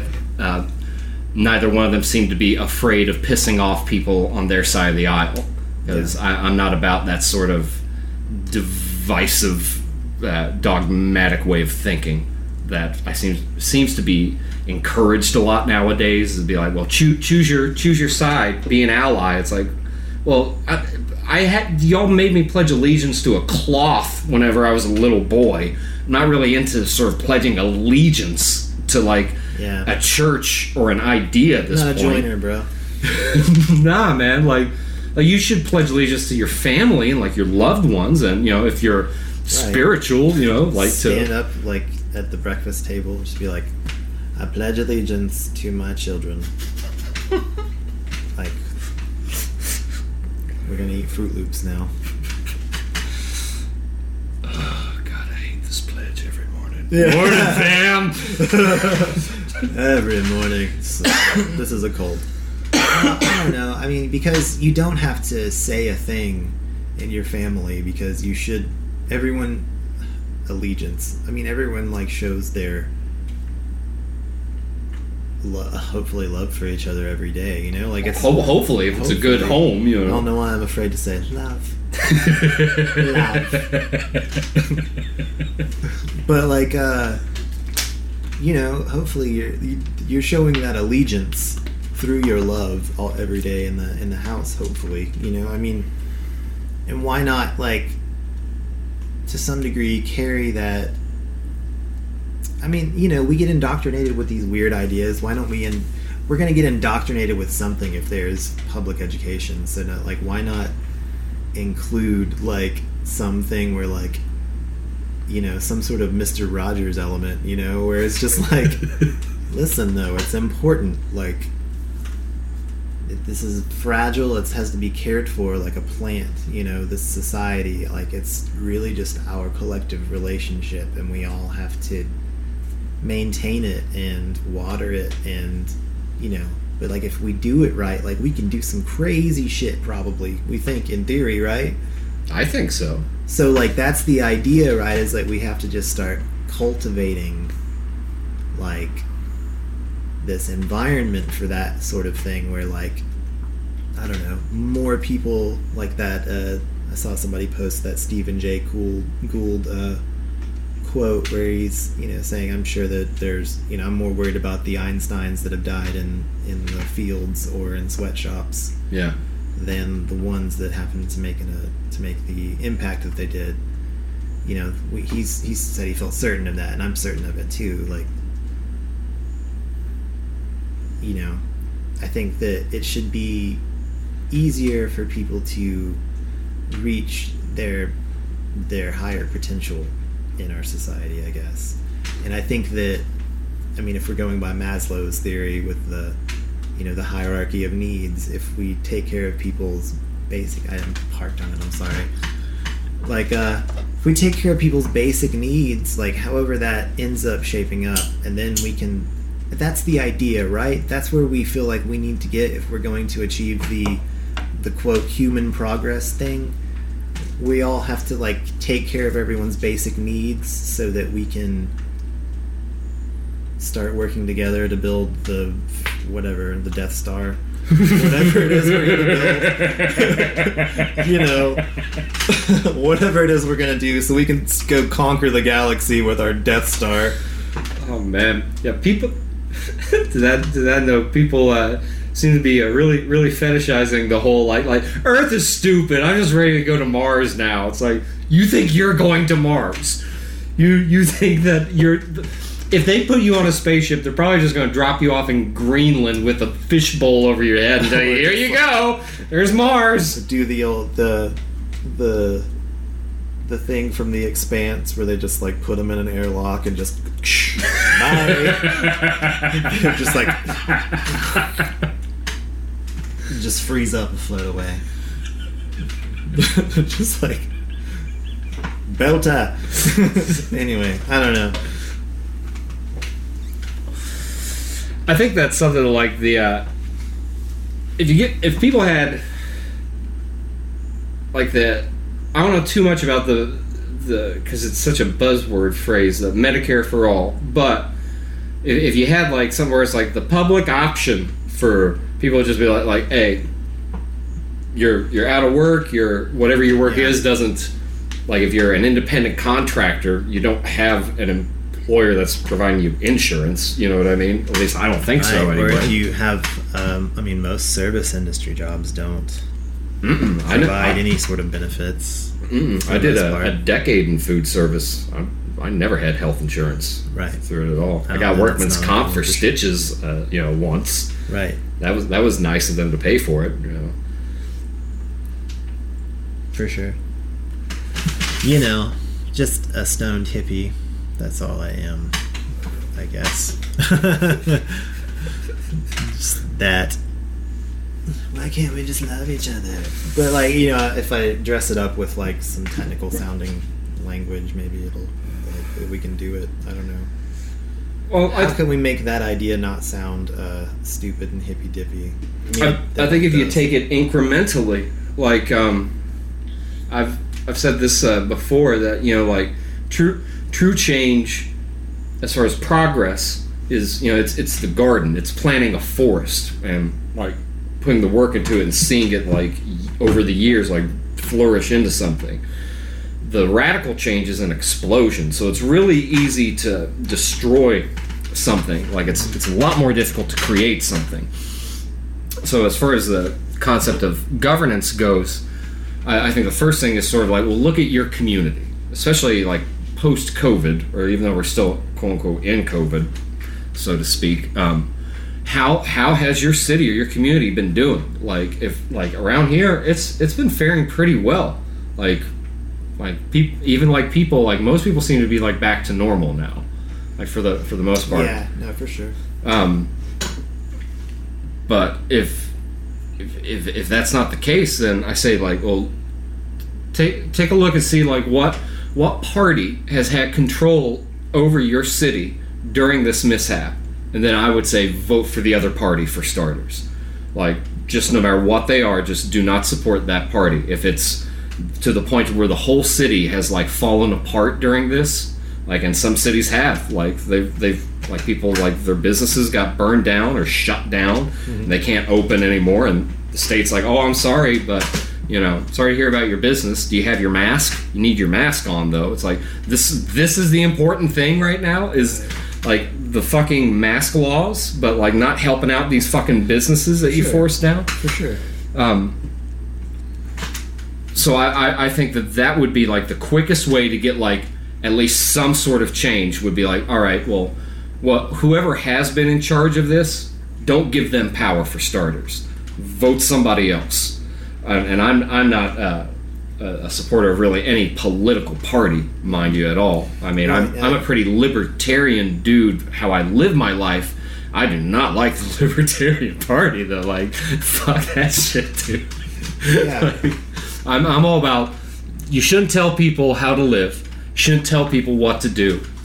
And i'm okay with paying taxes but they should be going to something that helps people out that helps everybody out around us Right. Or like in maybe some incentive to like do vol- some kind of volunteer work or something. Like whether that is like a nice big you know tax break or you know something. I don't know. You know what I mean? Like we they we they we get incentives for all kinds of crazy things. So like why can't we like kind of put some some decent things it. Was um i want to say norway. I could be wrong it could be sweden. I'm pretty sure it's norway though. I think it's the uh, the gold and blue flag country in scandinavia. But um they had in the 70s and 80s they uh, went for a uh, a socialist approach but like immediate and it, it just it, it collapsed like like for like a quarter of like the country like kind of like how covid did except without like the covid. This was just like because of policies that they enacted too much too soon. So as a recovery from that they were like well we we can't just keep adding more stuff on top of this otherwise like it's going to affect more sectors of our economy. You know you can't have people waiting in line at the hospital you know? Um, so they decided instead that they were going to take the approach of all, all of the uh, the benefits from the tax money would go to competing companies. And whoever offered the best incentive to the taxpayer got the tax money.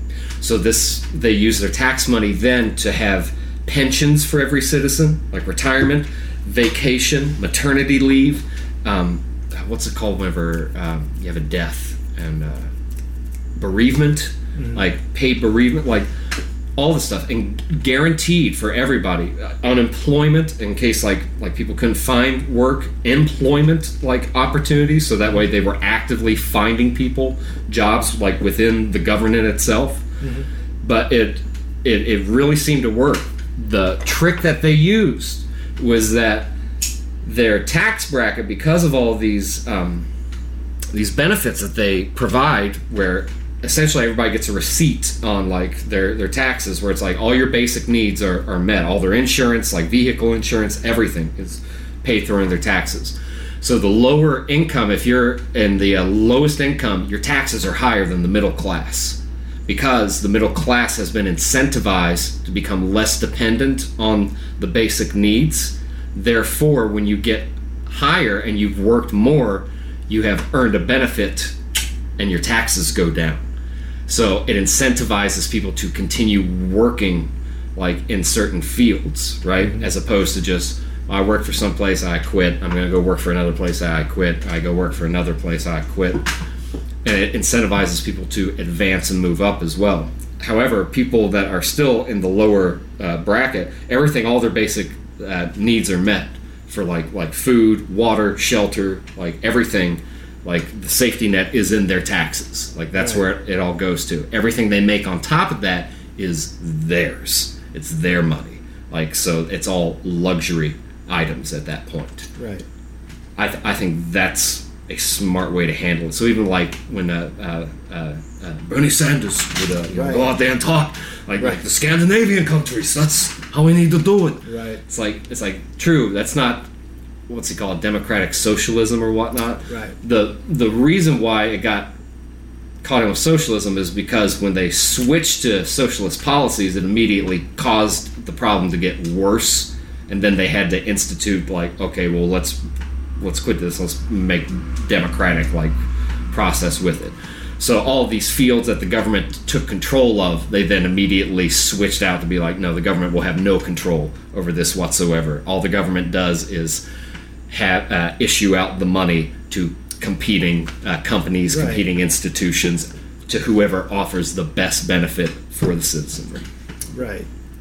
Yeah, it seems like in a democratic society, if those people are really representing, if whoever you've elected is really representing the people, then it would be okay for them to have control of the resources like that. Mm-hmm. So they're the people are essentially always ensuring that like you know the citizens' needs are taken care of before there's like this profit maximization, so that there's like just less opportunities for exploitation. Yeah, I, I, I would agree with that. There's um, uh, I, I tie this in with some of my uh, uh, less than popular uh, arguments on environmentalism, wherein I think that if a state has resources, it has every right to use those resources however it wants. Uh, uh, example being West Virginia having abundance of coal. I do not think that having a moratorium on coal, fossil, like saying that that's illegal for them to do, is a just thing. I think that if other states want to ban that and say like we're not going to use coal-based energy because we don't have, we're having to import it essentially from another state, Yeah. then that's fine. But they should be able to like make their electricity using coal if they have coal. Same way if they have, if you have uh, uh, a strong river and you can use like hydroelectric Mm-hmm. like means, like the that is there. It's provided in the earth. You, sh- I think you should be able to like Right. do that for uh, a state. I, I agree in, in theory. In that specific example, I feel like with coal, like I think that there's still like a capitalist like uh, underpinning there with the coal because I think that they're so in love with coal is be- because it was such a big industry there Mm-hmm. and they saw that as their ticket, you know. I mean, if there's easier ways to create energy and everyone's needs are being met, it's like, do we want to use coal when we look at it from that angle? But I agree with what you're saying. Like, you should be able to use the resources in your state. Or it's really hypocritical for, honestly, any state in the union to look at another state and be like, you got to control those resources. Yeah, Like, yeah. You shouldn't. You shouldn't be able to do that. Like unless we're talking about like people's lives being like directly hurt Right. or you know what I mean, like some injustice going on. But yeah, like can you like- imagine them like saying that you're not allowed to have like solar panels in like the south? Right. You know, like Right, like like kiss my ass. Look how much sun we get here. Or here. you as an individual can't have a solar panel, but the corporations can have solar fields and you can pay them for power. Like whatever it ends up being. You Yeah. know what I mean? Like like what if power companies just are like, We're solar now. You still pay us though. It's just like why though? You're literally harnessing the sun. But I, I could totally see that happening. That's that's one of the things that also like keeps me worrisome about like any hard switches on like pol- uh, politically in the literal sense as far as policy go Right. with outlawing like say like carbon energy it's like yo there's some carbon energy that is clean and cyclical that is is not detrimental to like the environment ironically coming from what fracking was doing like when fracking sure. initially started was like horrible but because like there was all this public scrutiny Yeah. that like I mean thank God you know what I mean but like they they found ways to um, the output of carbon to take that back in in some cycle and use that to create energy to power um, uh, uh, uh, what do you call it? Fuck it. To make electricity, you know, for lack Well, of a better the- term. I mean, honestly, like, I think there are a lot of like problems, and I think that like our society is just shooting itself in the foot by not getting more people in places where they can solve these problems, or where we keep like shooting ourselves in the foot because well, what's the profit incentive? And it's just like I, th- I think there's uh, a way to do that. You just have to convince them that it's a long term investment that if, if they want to think about like think about like a, a true capitalist takes this idea which one i agree with which is generational wealth that's one thing that's awesome about america is that you can escape tyranny come here and guarantee if you can make it your grandchildren are going to have a better life here than they would under the tyrant that uh, you escaped from you know and that, it has proven that it's it's not uh, uh, for everybody but it has proven that if you can get here and you can make it like two generations in, your family will be more prosperous than what they uh, would have been elsewhere. Right. Um, Not to mention, like, and this is sort of an off-topic thing, but Mm. it's like, why are what what ty- tyrant are they running from? It's uh, it's not one established by the CIA, was it? oh, where did we fund that right-wing dictator to make sure that he played ball with American corporations, and then they like started killing members of your family, so you had to flee? Was that us?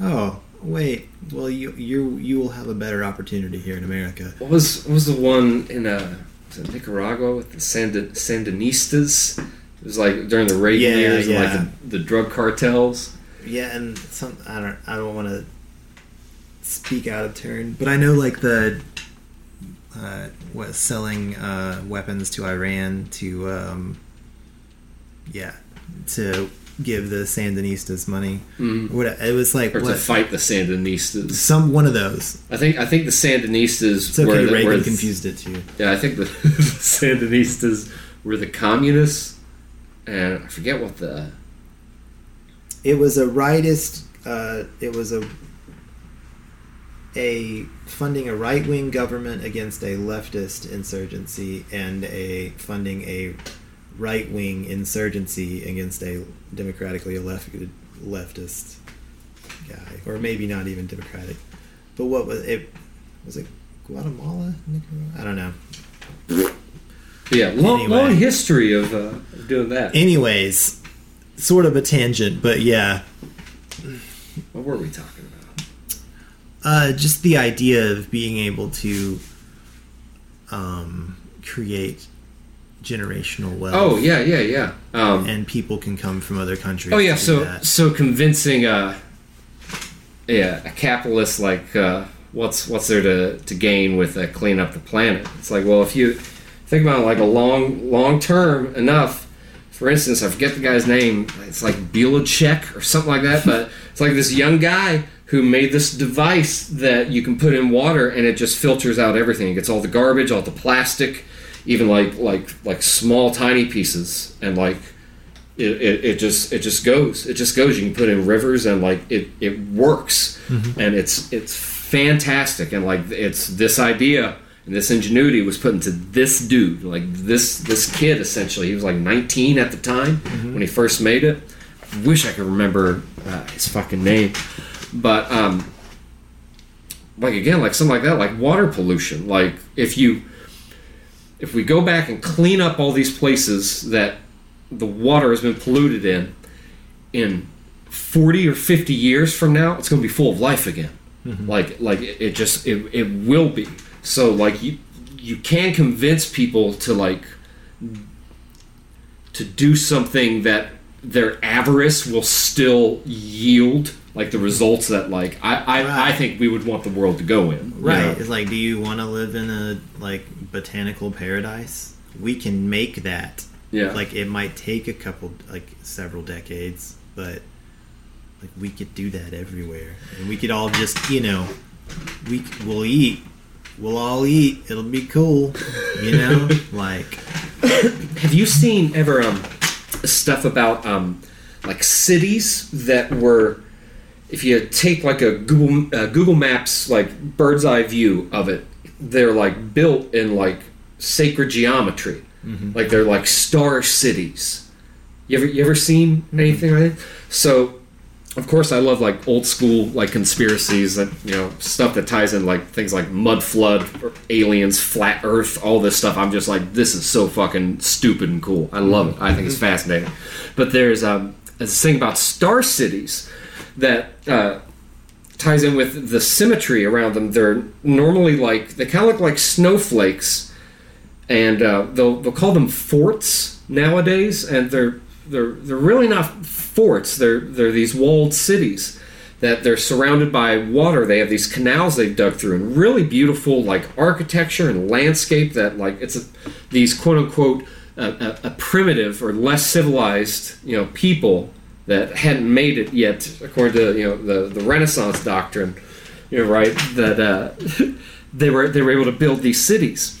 Well, there's um, you can take something like a, a architecture like a cathedral, right? And a cathedral is adorned with uh, uh, all this these symmetrically gorgeous designs that have like these domes and these like gold uh, uh pointed like crosses or uh, crescents and inside is like made of all these chambers that are geometrically arranged in a certain way with like octagonal shaped rooms and mm-hmm. um, w- what this is it's it creates uh, something kind of like a dynamic microphone does to where you don't need right like energy in order to send a signal someplace like yeah. this this mic's a, got phantom power behind it you know right but like a dynamic mic, like you take an SM57, you plug it in, you're just good to go. Right. Like you you don't need anything. And cathedrals are arranged, certain cathedrals, in this way to where it takes acoustic yeah. energy, and it uh, there's other parts where it's arranged uh, where like in the dome, right, or even in arcways, like the the famous arcway in France, right, kind of looks like a, a, big magnet in a way that's sort of just yeah. stuck in the ground, right but like the symmetry plays an effect with energy. So this dome, uh, when it's like all the way uh, this um, uh, mini octagons or whatnot, a pattern that's normally inside the dome, mm-hmm. right, and is shaped going up like this really ornate sort of design. If if it's got symmetry with it, all these little nooks that are in it kind of act essentially as vacuum tubes, right?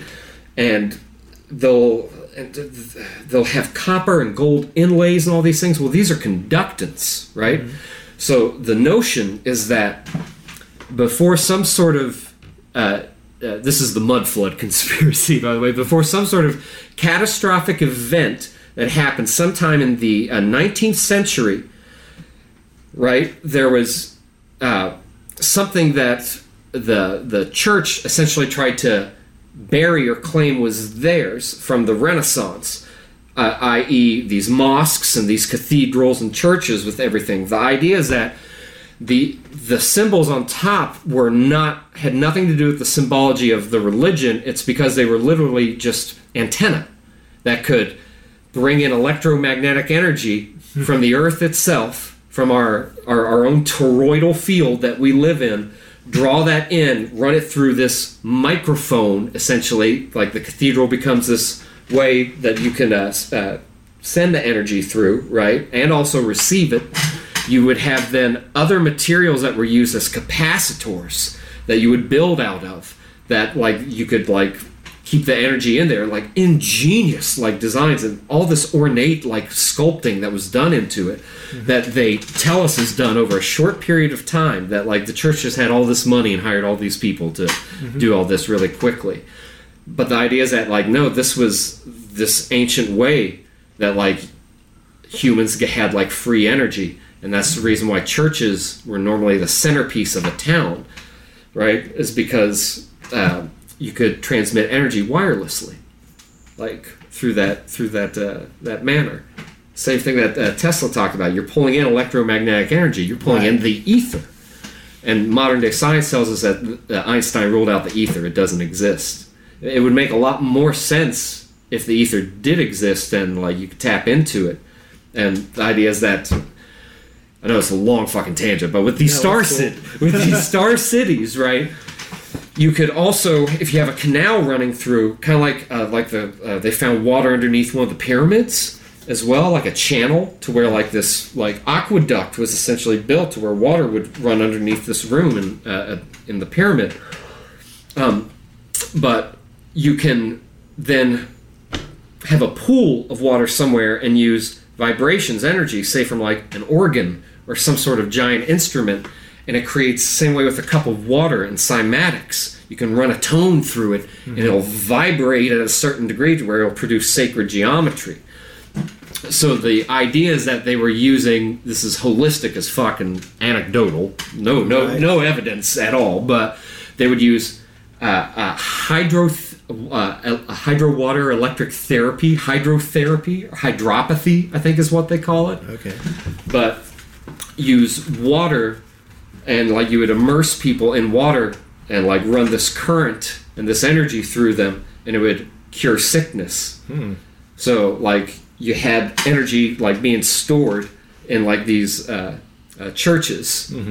The the one thing that they say that uh, probably happened is that you would need some sort of engine in in like the middle of it to like make it all go. And uh, the argument is that in the center of a lot of these times there are now like fountains or altars or ornate displays but or sometimes you don't even see anything. You just see like where there used to be something octagonal as well inside the dome shaped like an obelisk would be or like the uh, the Kaaba in uh, uh, whatever the city is in uh, Saudi Arabia where the, the cube is at for Islam like an obelisk as well.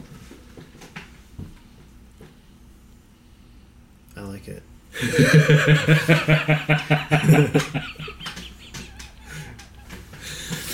But like, I don't know how we got on, how Star Cities popped in, but you know we're talking about like betterment for uh, for we everybody. need to make star cities. That- that's my point. Is like No, I- I got you. I, I tell the the few leftist friends I have that will actually be calm enough to sort of listen to like ideas, and that goes more so for the neoliberal like sort of brand of uh, leftists where they're they're just still pissed off about everything. It's like okay, I can't talk to you right now. Like I don't know. I'm completely checked out. I'm like, no, it ain't gonna happen like this. Honestly, it's it's where I've always been, and then I was like, all right, I'm gonna get into it, and then it's like I like took a bunch of history courses, and then just like there was 2016, and then there was 20, you know, just all just all the all the displays of the like last four or five years, and then like 2020 just kind of took the cake. I mean, I'm just like, there's, I don't even know how many different like con games are going on right now, but it's just like there's, you know, when like it's like I don't know what the trick is, but I know there's a trick, and I'm just like, eh. I, th- I think it's just I think they're all marketing campaigns for the most Right. part. Like that, it's just a way to get people emotionally invested, and then to have them say like, okay, buy or vote for this, Right. and like then people are going to associate themselves emotionally with that em- emotional investment, almost like you would with a person. You know what I mean? Except you're doing it instead with Baby Yoda or the you know. cult of personality thing, and like just, I don't know, man. I'm just, uh, whatever. I think I'll, I'll actually learn more from just like, like trying instead of trying to keep up with like a lot of the current events, which I still kind of do tangentially through like podcasts that I listen to. Mhm. But I'm just like, I'm like, if these guys are talking about this thing, then maybe it's important. But if they're not, then I just like, I just don't care anymore. I mean, because it's all just sensationalism. Like if It you, really is. like there's just the delivery of everything is like, and it, I mean, it's what you would expect with like uh, media that has to like appeal to a populace that's just mostly moved by thing like just like you know these hyperbolic images and just I mean it's just it sort of seems to be appealing to like it's like trying to appeal to what sells but it's like what shocks sells you know and it's just like constantly being shocked Mhm. but I'm not I'm not saying like like it's you know we have a, a you know the old deficit of decency or something like that. Like that's not what I'm saying. But like I mean all of it's like you're being sold something I feel like whenever I'm reading a lot of articles. I mean I, I guess when you're reading anything you're being sold something. More so now though because like now like even even like the news head, that chair is busted so Oh no, I was just like feel I was like it's one of these chairs with like the two little braces in the back. I'm like that's cool. Like, this needs some more support. anyway, but like even the uh, like even the news has become like postmodern absurdity because like like now news articles have fact checkers. It's like that's your fucking job. Like that's like your job is not to do an op-ed on everything. Like Right. like it's it's to report the news, like to be credible. Well, and it's just supposed to be giving some like factual current event pointers, and like honestly, I mean, you know that if you really want to get what something was like, like you're gonna have to go there and talk to people. So like, I don't know. I mean, I get there. I guess there is a a point to the op-ed, but it's just like no, there's just so many, and it's just like they're uh, it, a lot of the op-eds are just selling you something, or they're telling you something you want to hear. yeah. I don't know. It just sound, it sounds like a sales pitch, and it's just like you know, you get tired of reading sales pitches. Just read the back of the the cereal box or something. just like I don't know.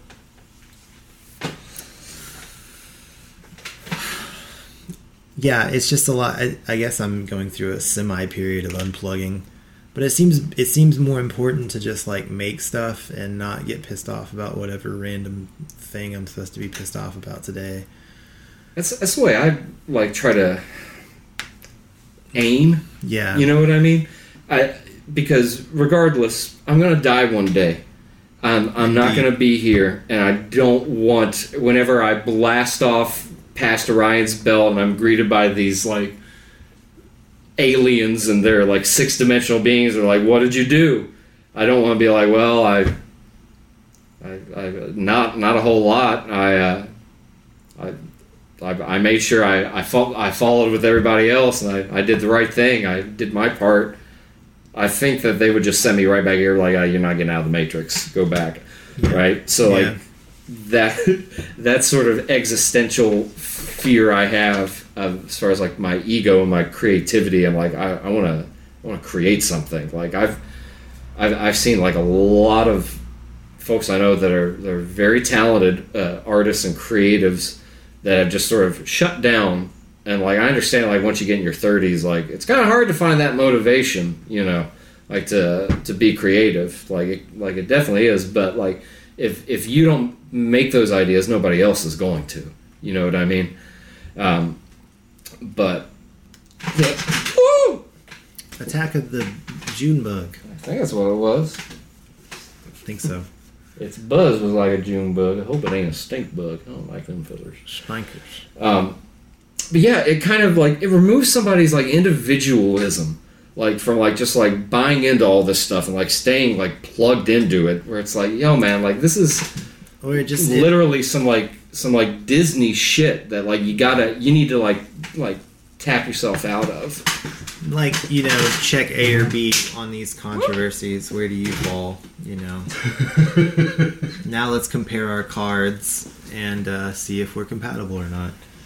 I don't know. It's just what it ends up feeling like, and you get stuck around people sometimes that just like want to take a bite out of every thing that happened in the news, and you're like, like this just happened somewhere. Like we don't have to talk about it. you know what I mean? Like that's that's not everything. I mean, but like it just if if we're gonna do that, then like every day we're gonna have to do a thing. That's why I listen to podcasts. I can just get like their funny take and not have to like or like you know if I don't like a take from a podcast, I can just uh stop listening to it. Yeah. You know, there's no, there's not like an actual relationship there. You know what I mean? Like, Yeah, whereas I- if I know the every little thought about all these issues inside your head, and you have to tell me, it, and just and you're telling me, you're actually just kind of showing me just kind of how racist you are.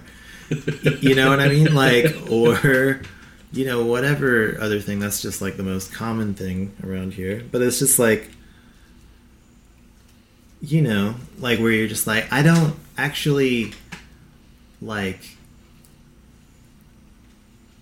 want to talk to you about this, you know? It's like obviously you have like an idea that's different than mine and like I don't know. I'm not one that sus- subscribes to like the idea that I can like convince anyone of anything. I was gonna say, you ever like, at least with me, a lot of times I'll find like, a lot of times people are like, almost like they're trying to convert me to something. like when they whenever they do like talk to me like about like something they're like impassioned about, like where. And I Right.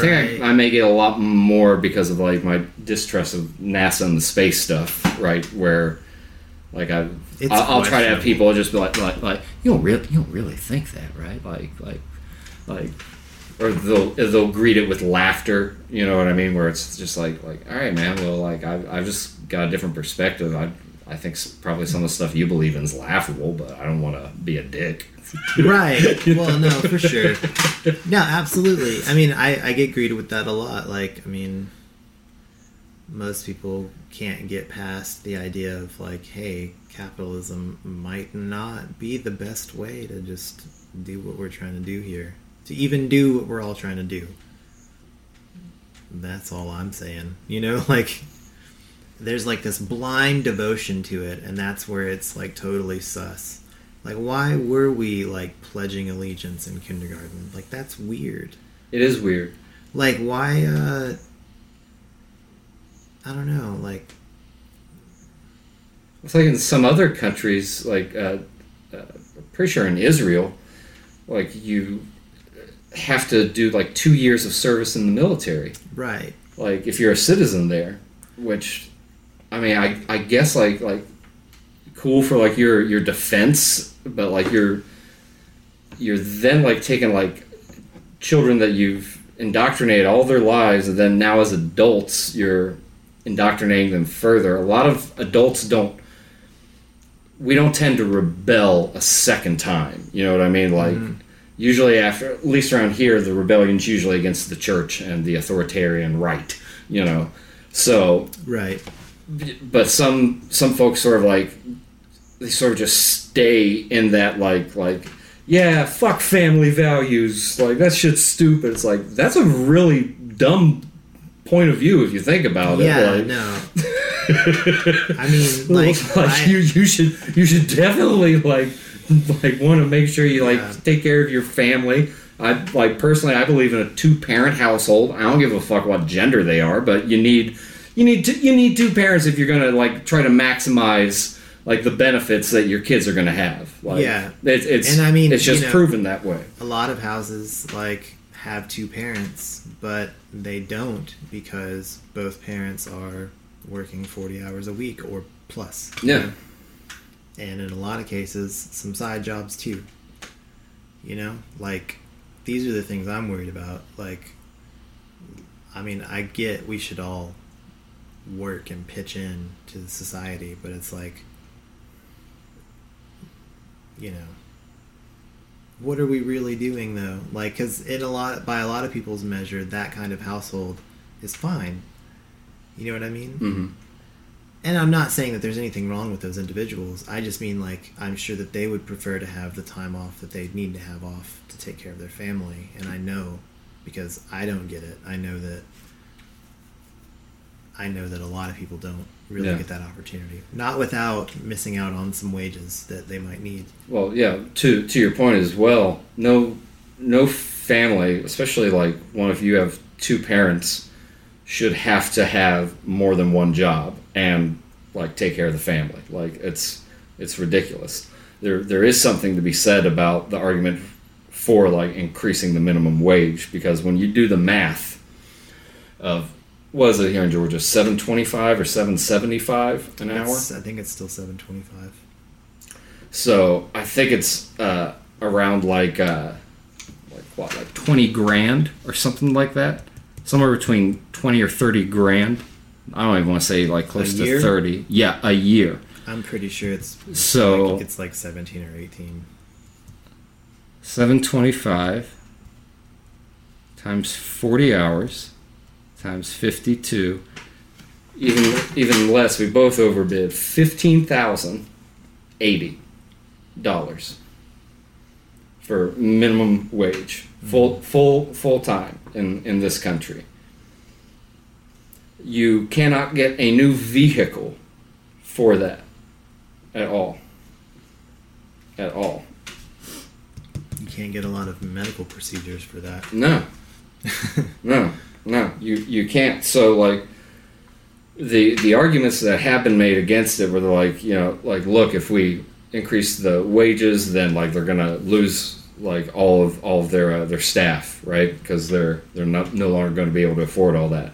Well, look, 2020 already showed that completely. Like, look at the service industry.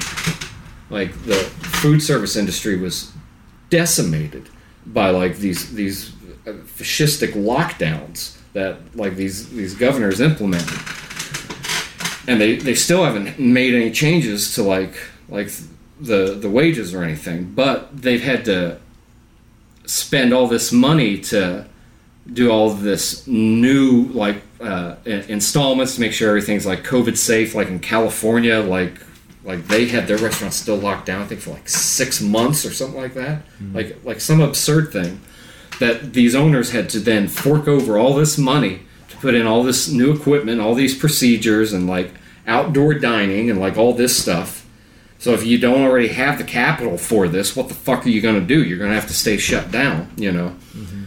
Meanwhile like that's supposed to be the uh, living wage the minimum like to for somebody to be able to survive here in America. That's that's what it takes is fifteen thousand eighty dollars in a year. It's it's it's not true. It's not true at all. So like this this argument has been like well it seems like no one no it, it doesn't seem to be like like anyone really argues that 725 is a is like enough. It like seems like most people agree that it's not, but the response is like in, on the individual level, it's like, well, you just gotta not work at those jobs, and then like on the federal level or whatever, it's like, okay, well, we're gonna do this. Well, we can't agree, agree on what the amount should be, so we're just not gonna do anything. Yeah, yeah. like that. That was some of the arguments that was uh, uh, Jimmy Dore brought up was. Uh, especially like some of these like COVID relief bills, like some of them were like like ridiculous. Like one of them was uh, the the Kennedy Center. I think got like something like fifty million dollars. Like was part of it that they were like like we have to have all this stuff in here. Like you know, and the you know the Kennedy Center is an American you know institution. We have to have it they then just laid off like like hundreds of like workers. Like after they after they got the money they then just laid off all these fucking people. Like absurd. Absurd. Absurd. And they they couldn't add in like the uh like like a either something for like a, a universal basic income or if they're going to continue the high unemployment rate then why don't we adjust the minimum wage to meet that? So that way everything's good to go. And like, shoot uh, like figure out some way to give bit small businesses or even like franchises or whatever like the ability to meet that. Like you know like i shocking a business like that, you know, with capital, like without helping them figure out what exactly they need to do to meet that goal, you know, like if you've been operating one way, it's hard for you to just go, well, now we're just going to jank up all your wages. Like I understand that argument. Right. But it's like it's like okay, but like we have to get wages higher. So like if your business needs help with that, like and but a lot of people also like I imagine like if you have a business, like maybe you're not comfortable with. It makes maybe makes you feel like you're having to get a supplement now to run your business, but like, in a way you already are because wages are kept artificially low, by this minimum wage amount. Yeah.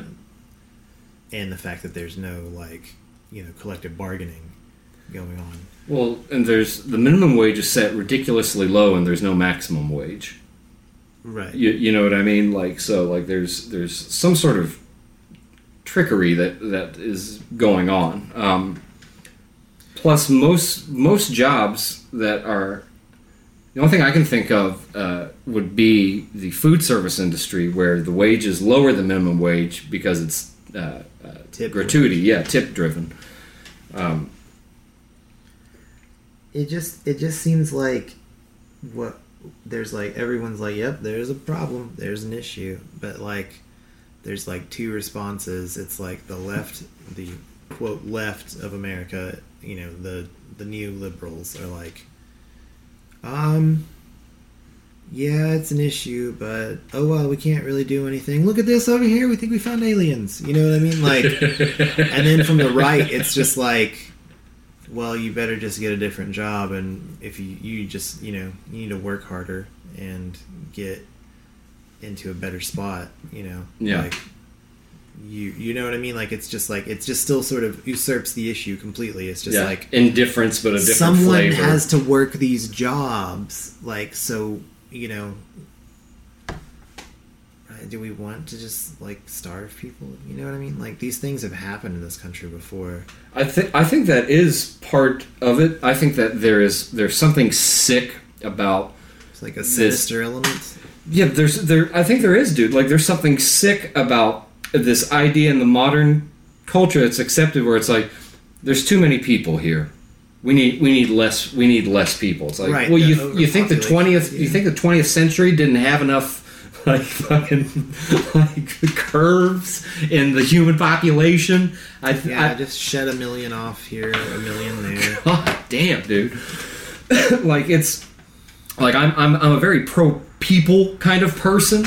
You know what I mean? Like and I there's there's this notion that we have where it's okay to dehumanize people because of whatever reason, you know. And mm-hmm. to me, it's it's no different than like some of these uh, old uh, white supremacist oligarchs that uh, we were talking about uh, earlier. Um, speaking of which, did you happen to see where this um, what was her name? She was an actress from The Office, and it turns out she and her family have connections. Ellie Kemper, she was uh, this actress Yeah. from The Office, has ties to a uh, old oligarch of bankers and uh, uh, KKK uh, uh, uh, beauty pageants uh, in her family. Um, pretty, pretty fucking wild. Um, yeah. KKK princess of uh, Klan balls that they have in um, uh, St. Louis. That back in the day, it was a way where a lot of these uh, sort of uh, Southern uh, Democrat oligarchs, after the Civil War, like decided like, oh, maybe we should go out west. Maybe we can we can raise some more hell out there. so like you know, St. Louis, Tulsa, places like this. That's where they ended up going, and uh, so they uh, they were you know very wealthy. So they decided to have parades and uh, uh, contests for the you know the the uh, what they what they call them the naturalists, those type of uh, uh, quote unquote uh, Americans. You know where they they think you're only American if you're born here. That's that's fucking brilliant. Um, uh, but uh, these assholes essentially like uh, started their own sort of uh, Masonic Brotherhood, sort of uh, uh, uh, off branch, uh, sort of secret society. And they've been uh, running shit in uh, St. Louis for a long time. So during the Reconstruction era, to still have their parades and their celebrations and their pomp and circumstance, they then changed it around to like Fourth of July celebrations. But it's Right. still rooted in this uh, this sort of uh, fuck, uh, what are they called? The Veiled Prophet Ball.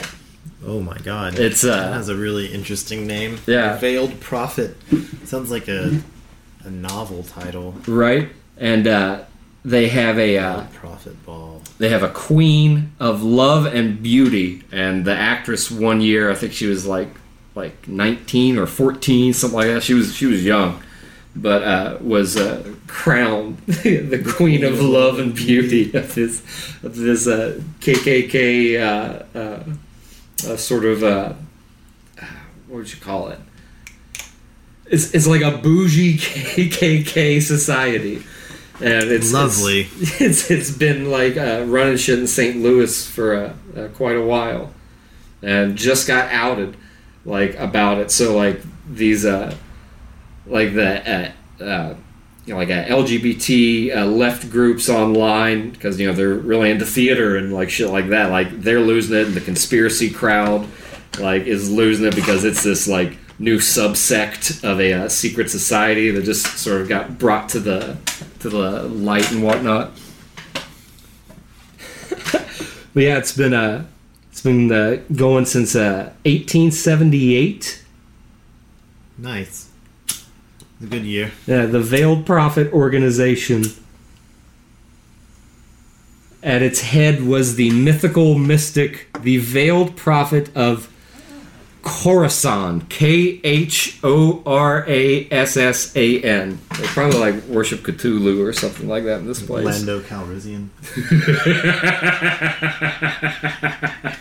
Wait, no, that's not. I'm think- he, would- wasn't on would- Coruscant. I, I don't think Lando would do well in the Veiled Prophet No, you're right. society. No, that was the the Bespin Cloud City. That wasn't Coruscant. Coruscant was in one of the other movies. Anyway, I got confused again. I think I think ja- Jabba crossed the Veil Prophet Yeah. like once. He brought he brought Lando in, and they were like, "Oh, we can't have this Jabba." Frozen in carbonite.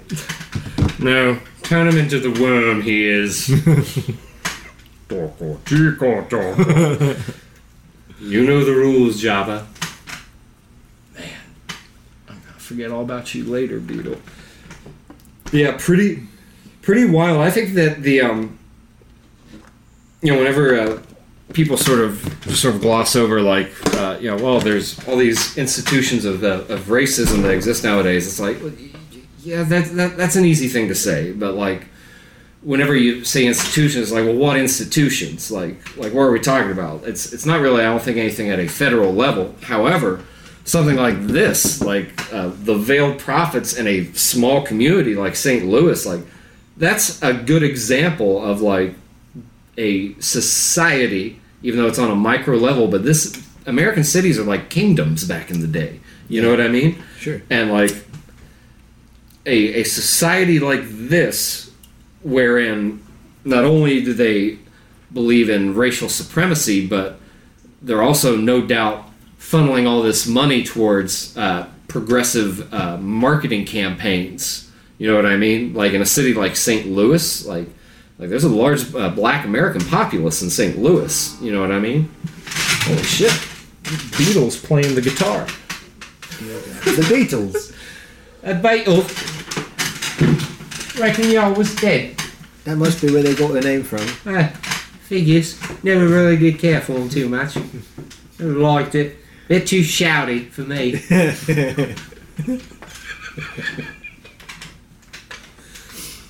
oh, fuck.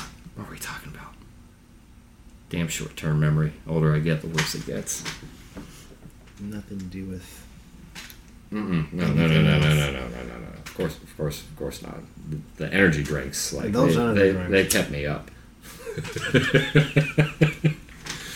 But yeah, like uh, forget how I came across. it. I think I was in like one of the like groups I'm in online, like one of the conspiracy groups. Like somebody posted that. I was like, I was like, no shit, because now like this you know, no, no, no family, no actor, no actress, no celebrity, nobody is too big that they will not be thrown under the bus, like, Yeah.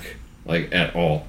So, like this uh, uh, actor, if uh, she hasn't already, will have to do like some sort of a, a, a apology or denouncement, like of uh, her family's uh, uh, past and upbringing. She probably won't have to. I mean, there's like so many degrees of separation there. Pl- I mean, what is she even doing these days? What she did the She had a Netflix show. Things, right? I don't know. I'm kind of kind of out of like since since uh, I found out uh, about uh, Epstein back in like uh, like 2016, 2015, something like that. I've kind of been tapped out of movies and stuff like that. I still like adult animation. Like I, I love South Park, American Dad, um, BoJack Horseman. Even though it's over, it was it was mo- fantastic. Most of the stuff I get to watch is PG or G, so so you know, yeah, I, I get to miss out on a lot of things. It's cool. That's okay. I've you know, a few few years ago when I was uh, I thought I was gonna uh, go become a, a stepdad. I, I learned to make peace with listening to to Frozen repeat itself endlessly. Oh yeah. Oh yeah. for months on end. Uh huh. yeah. No. There's. It's. uh It'll it'll just jump to another thing. It's kind of fun, like just with uh, the taking like writing classes and also just like watching all these like very archetypal like stories just constantly. And I'm just like, so like I I know like the heroine's journey like so well now. I'm just like, all right, here we go, Disney. And then it's just like. Yeah, it's just like female main character. She's having difficulties with her dad. Oh, Mm-mm. here we go. Heroine's journey. Anyway, Have you ever thought about like a like a doing your own uh, like uh, writing, like making a book? I'm actually working on a like.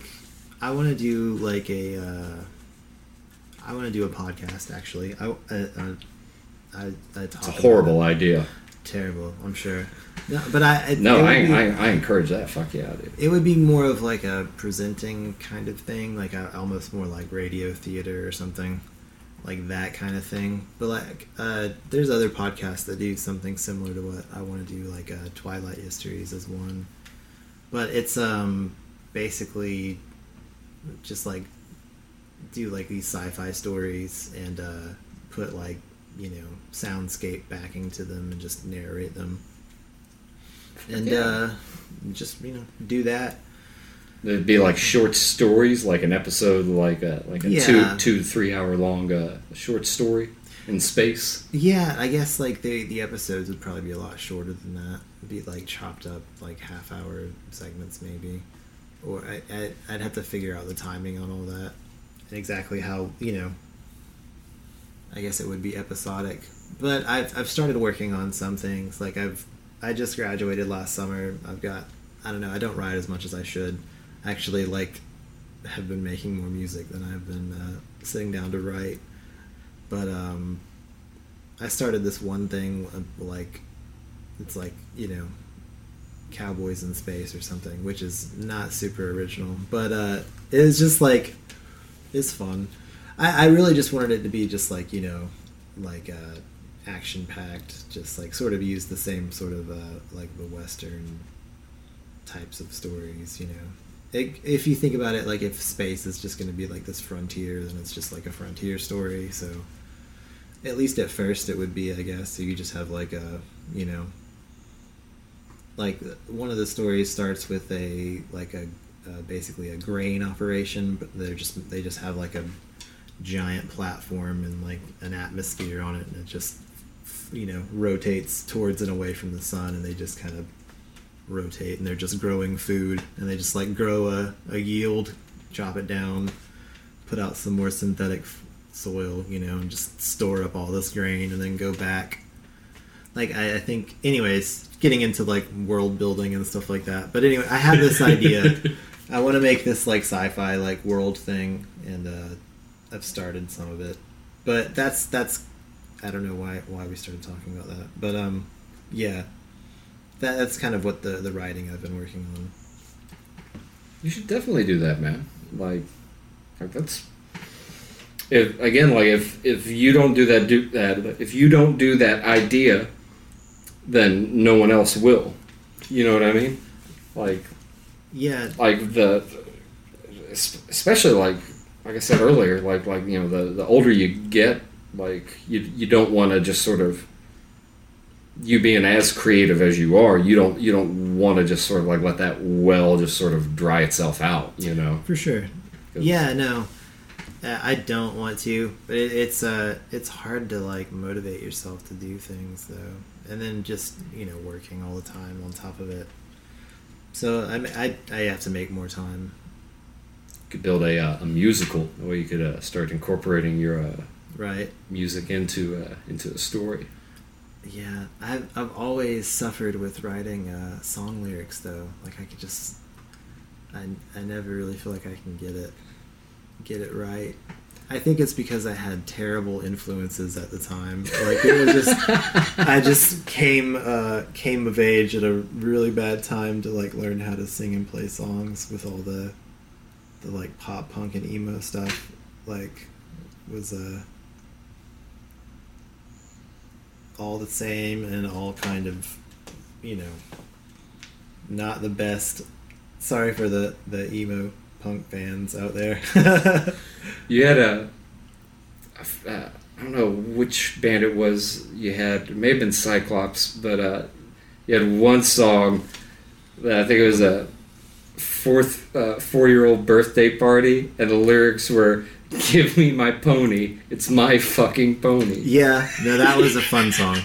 That was a good. Song. I love that was- song. That was one of the better ones for sure. But I, I wasn't even singing in that song. I was just like, you know, whatever. Yeah, it, it emulated a four-year-old like like brat at a birthday party. yeah, Like, Give me my pony. That's my fucking pony. right. Like, who taught this toddler to act like that? I don't know. I don't know what I was doing. I mean, it was fun though, for sure. It was fun. Oh, that was good shit, man. Like that's that's still like one of my favorite tunes of like uh of like a you know back the uh the the the the scene days. Yeah, I don't know. It's weird. Like, I guess because, uh, especially back then, I mean, I don't know. A lot of the bands, it was just like, all right, we played that show. Now we just gotta like go have practice the next time, and then now we're just gonna go play this show. And it's weird to like look back on those things. I don't know. I think because I associate. Uh, it's not with that song, but like Cyclops, I, I think like at the time whenever I first started doing that was just like a real awkward stage in my like adulthood, I guess, early adulthood. So, you know, it's like you're like, oh yeah, those were those cringy days. That's kind of where I found myself after I, I had moved back because I was gone for like four years or so, maybe more than that. But um, you know, I uh, came back and then I uh, found myself uh, playing again, like shows, and I was like, ah, now I'm an old man doing this, fun. Yeah. And then you get involved in local drama with it, and it's like, oh, fun. Oh yeah, Even even this is inescapable in your 30s. That's cool. Speaking of local drama, my uh, my daughter's probably going to give me an earful tomorrow because I, I told her I would be home earlier than I wa- than I am, which Mm. is which is fine. But she's going to let me hear about it. I think she's gonna tell her friends. Probably they're going to start a scandal. You're gonna have a call from defects. yeah, oh, jeez. I mean, she's not alone. Her mother. She's is got- there. she's got- Her mother is there. She's got Jesus with her. He's always by your side. He'll never leave you. Did you Did you leave your child locked up in the car for two hours when you went in the mall? No, no, I would never do that. The Lord Himself is in the car with the kids. And Take the, Jesus, take the wheel. And I said, Yes, Lord. I, I, I said, Lord, may your love power this engine and turn the air conditioner on so the children do not die of heat exhaustion. Oh, Lord. I'm going to go inside and look at the Jordans that I've been seeing on Amazon and try them on and take a few pictures so I can upload them to my second Instagram account so the mistress can see what a fly motherfucker I am. Lord, thank you. Please, amen. Televangelist. Oh my God! Talk about you should get into that, dude. You would be an excellent televangelist. one. No, my my mom would fucking disown me. Um, well, you can't do that then. uh, two. No, that's so like. If there's a place in hell that's specially reserved for televangelists and any charlatan of religion, I hope it is quite welcoming to them. I find those people absolutely fucking disgusting. Um, eh, you know, they, they, they speak about all, all of this like like oh, oh oh Jesus Jesus this Jesus that, and yet they are a lot of times, due to their celebrity status, some of the least charitable people that you can fucking imagine. Aside from that, you have some charlatans, like back in the day, you had, what was the name? Benny Hinn would like Right. heal people, like Yeah. quote unquote, with uh, with uh, touching them. And some of these people, it, it, it's kind of astounding how it, it, it works psychologically whenever you you can invest into something like uh, a healer or you know a, a cult, for lack of a better term For sure. where like these people like they would like they would after being touched they were in wheelchairs and they could get up and they could like they got up and ran around walked around what they don't show is that like afterwards they're still back in the wheelchair. They can't move. There's something that happens to them what they call like psychosomatically to wherein they're they're not really receiving anything like a like even like a placebo would right? Where you take a sugar pill they're not receiving anything but their mind over matter has convinced them like that like this shit is real. So it's it's kind of like has an effect that like an adrenaline rush to lift a car up off of like Oh. uh, uh, you know your your child if it were crushed by a car that cliche or whatnot. Yeah, yeah. but like in particular like guests of Benny Hinn to be accepted into his club I think the minimum was like something like five hundred dollars. It was like the minimum to like get into his his his Christian club. Was five hundred dollars and these people to get on stage would pledge a lot more money than that so like they become so invested in it to where like they would literally convince themselves, and maybe even true to some effect, that like they had been healed by some sort of uh, greater power, right? Some eth- ethereal power, right? But only temporarily, because it's just it's just mind over matter. So once that high sort of runs itself out, like they're back in the wheelchair, they're still sick. They're like they're they're not healed at all. The cameras are there to capture it. There's there's there's something about uh, these these particular like religious cults like that televangelists have to where like they can really like if, if you know the text right if, if if you just study the text and are able to quote from a scripture then like you can usually chop down a lot of arguments that come your way like almost always.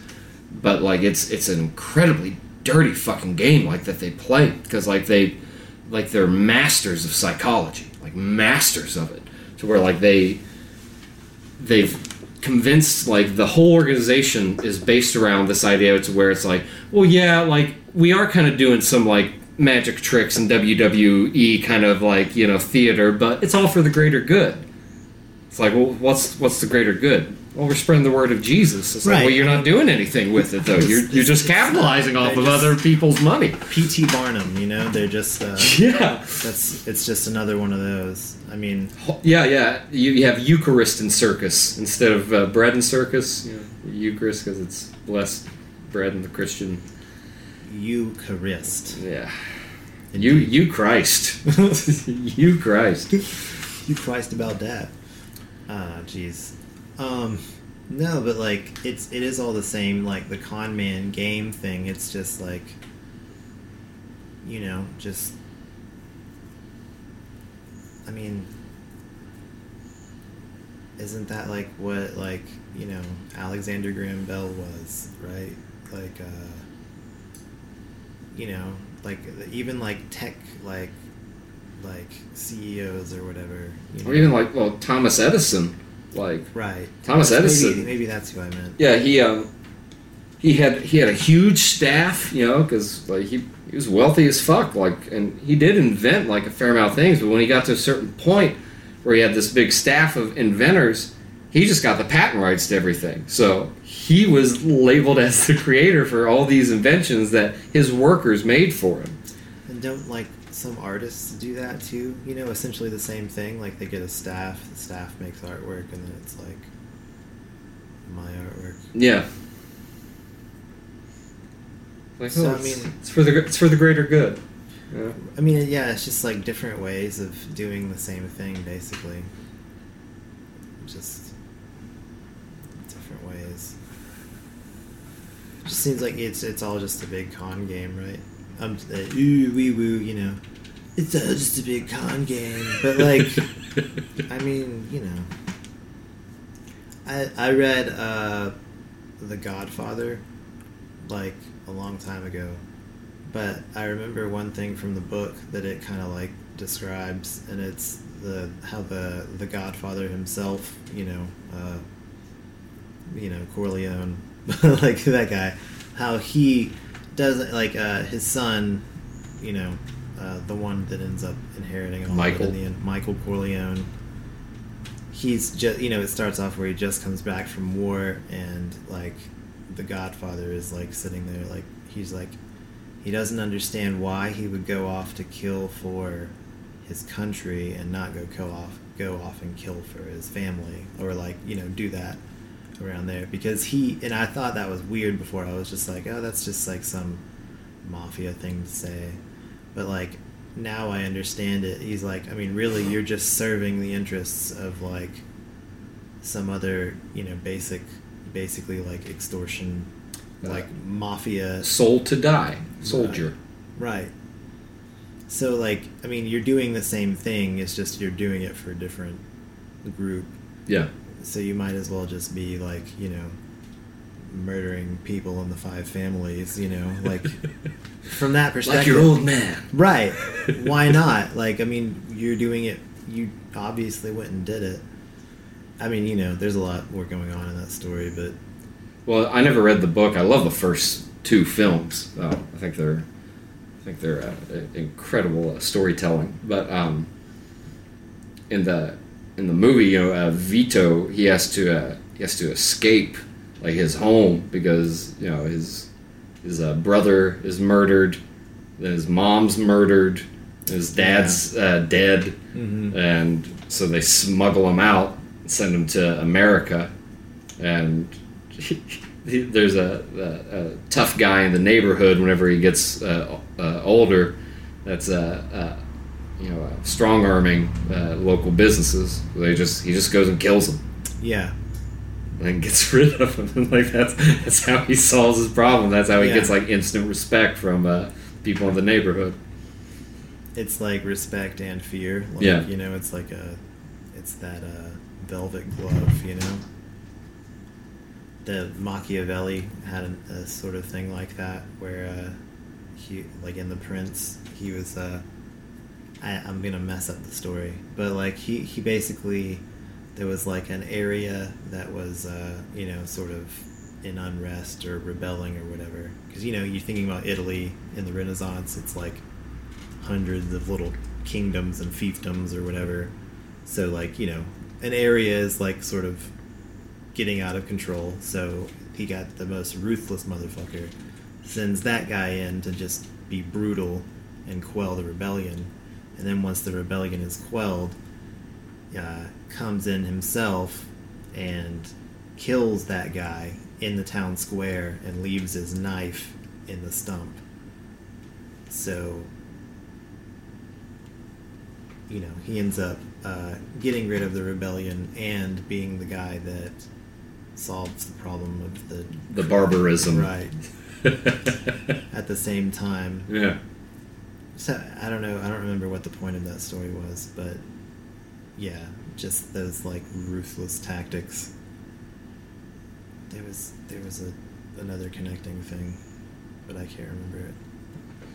damn the luck because i can't either Yeah, short term memory. bonkers will you will you read back the stenographer tape thank you bonkers Thank you, bonkers. Got it. Son of a bitch.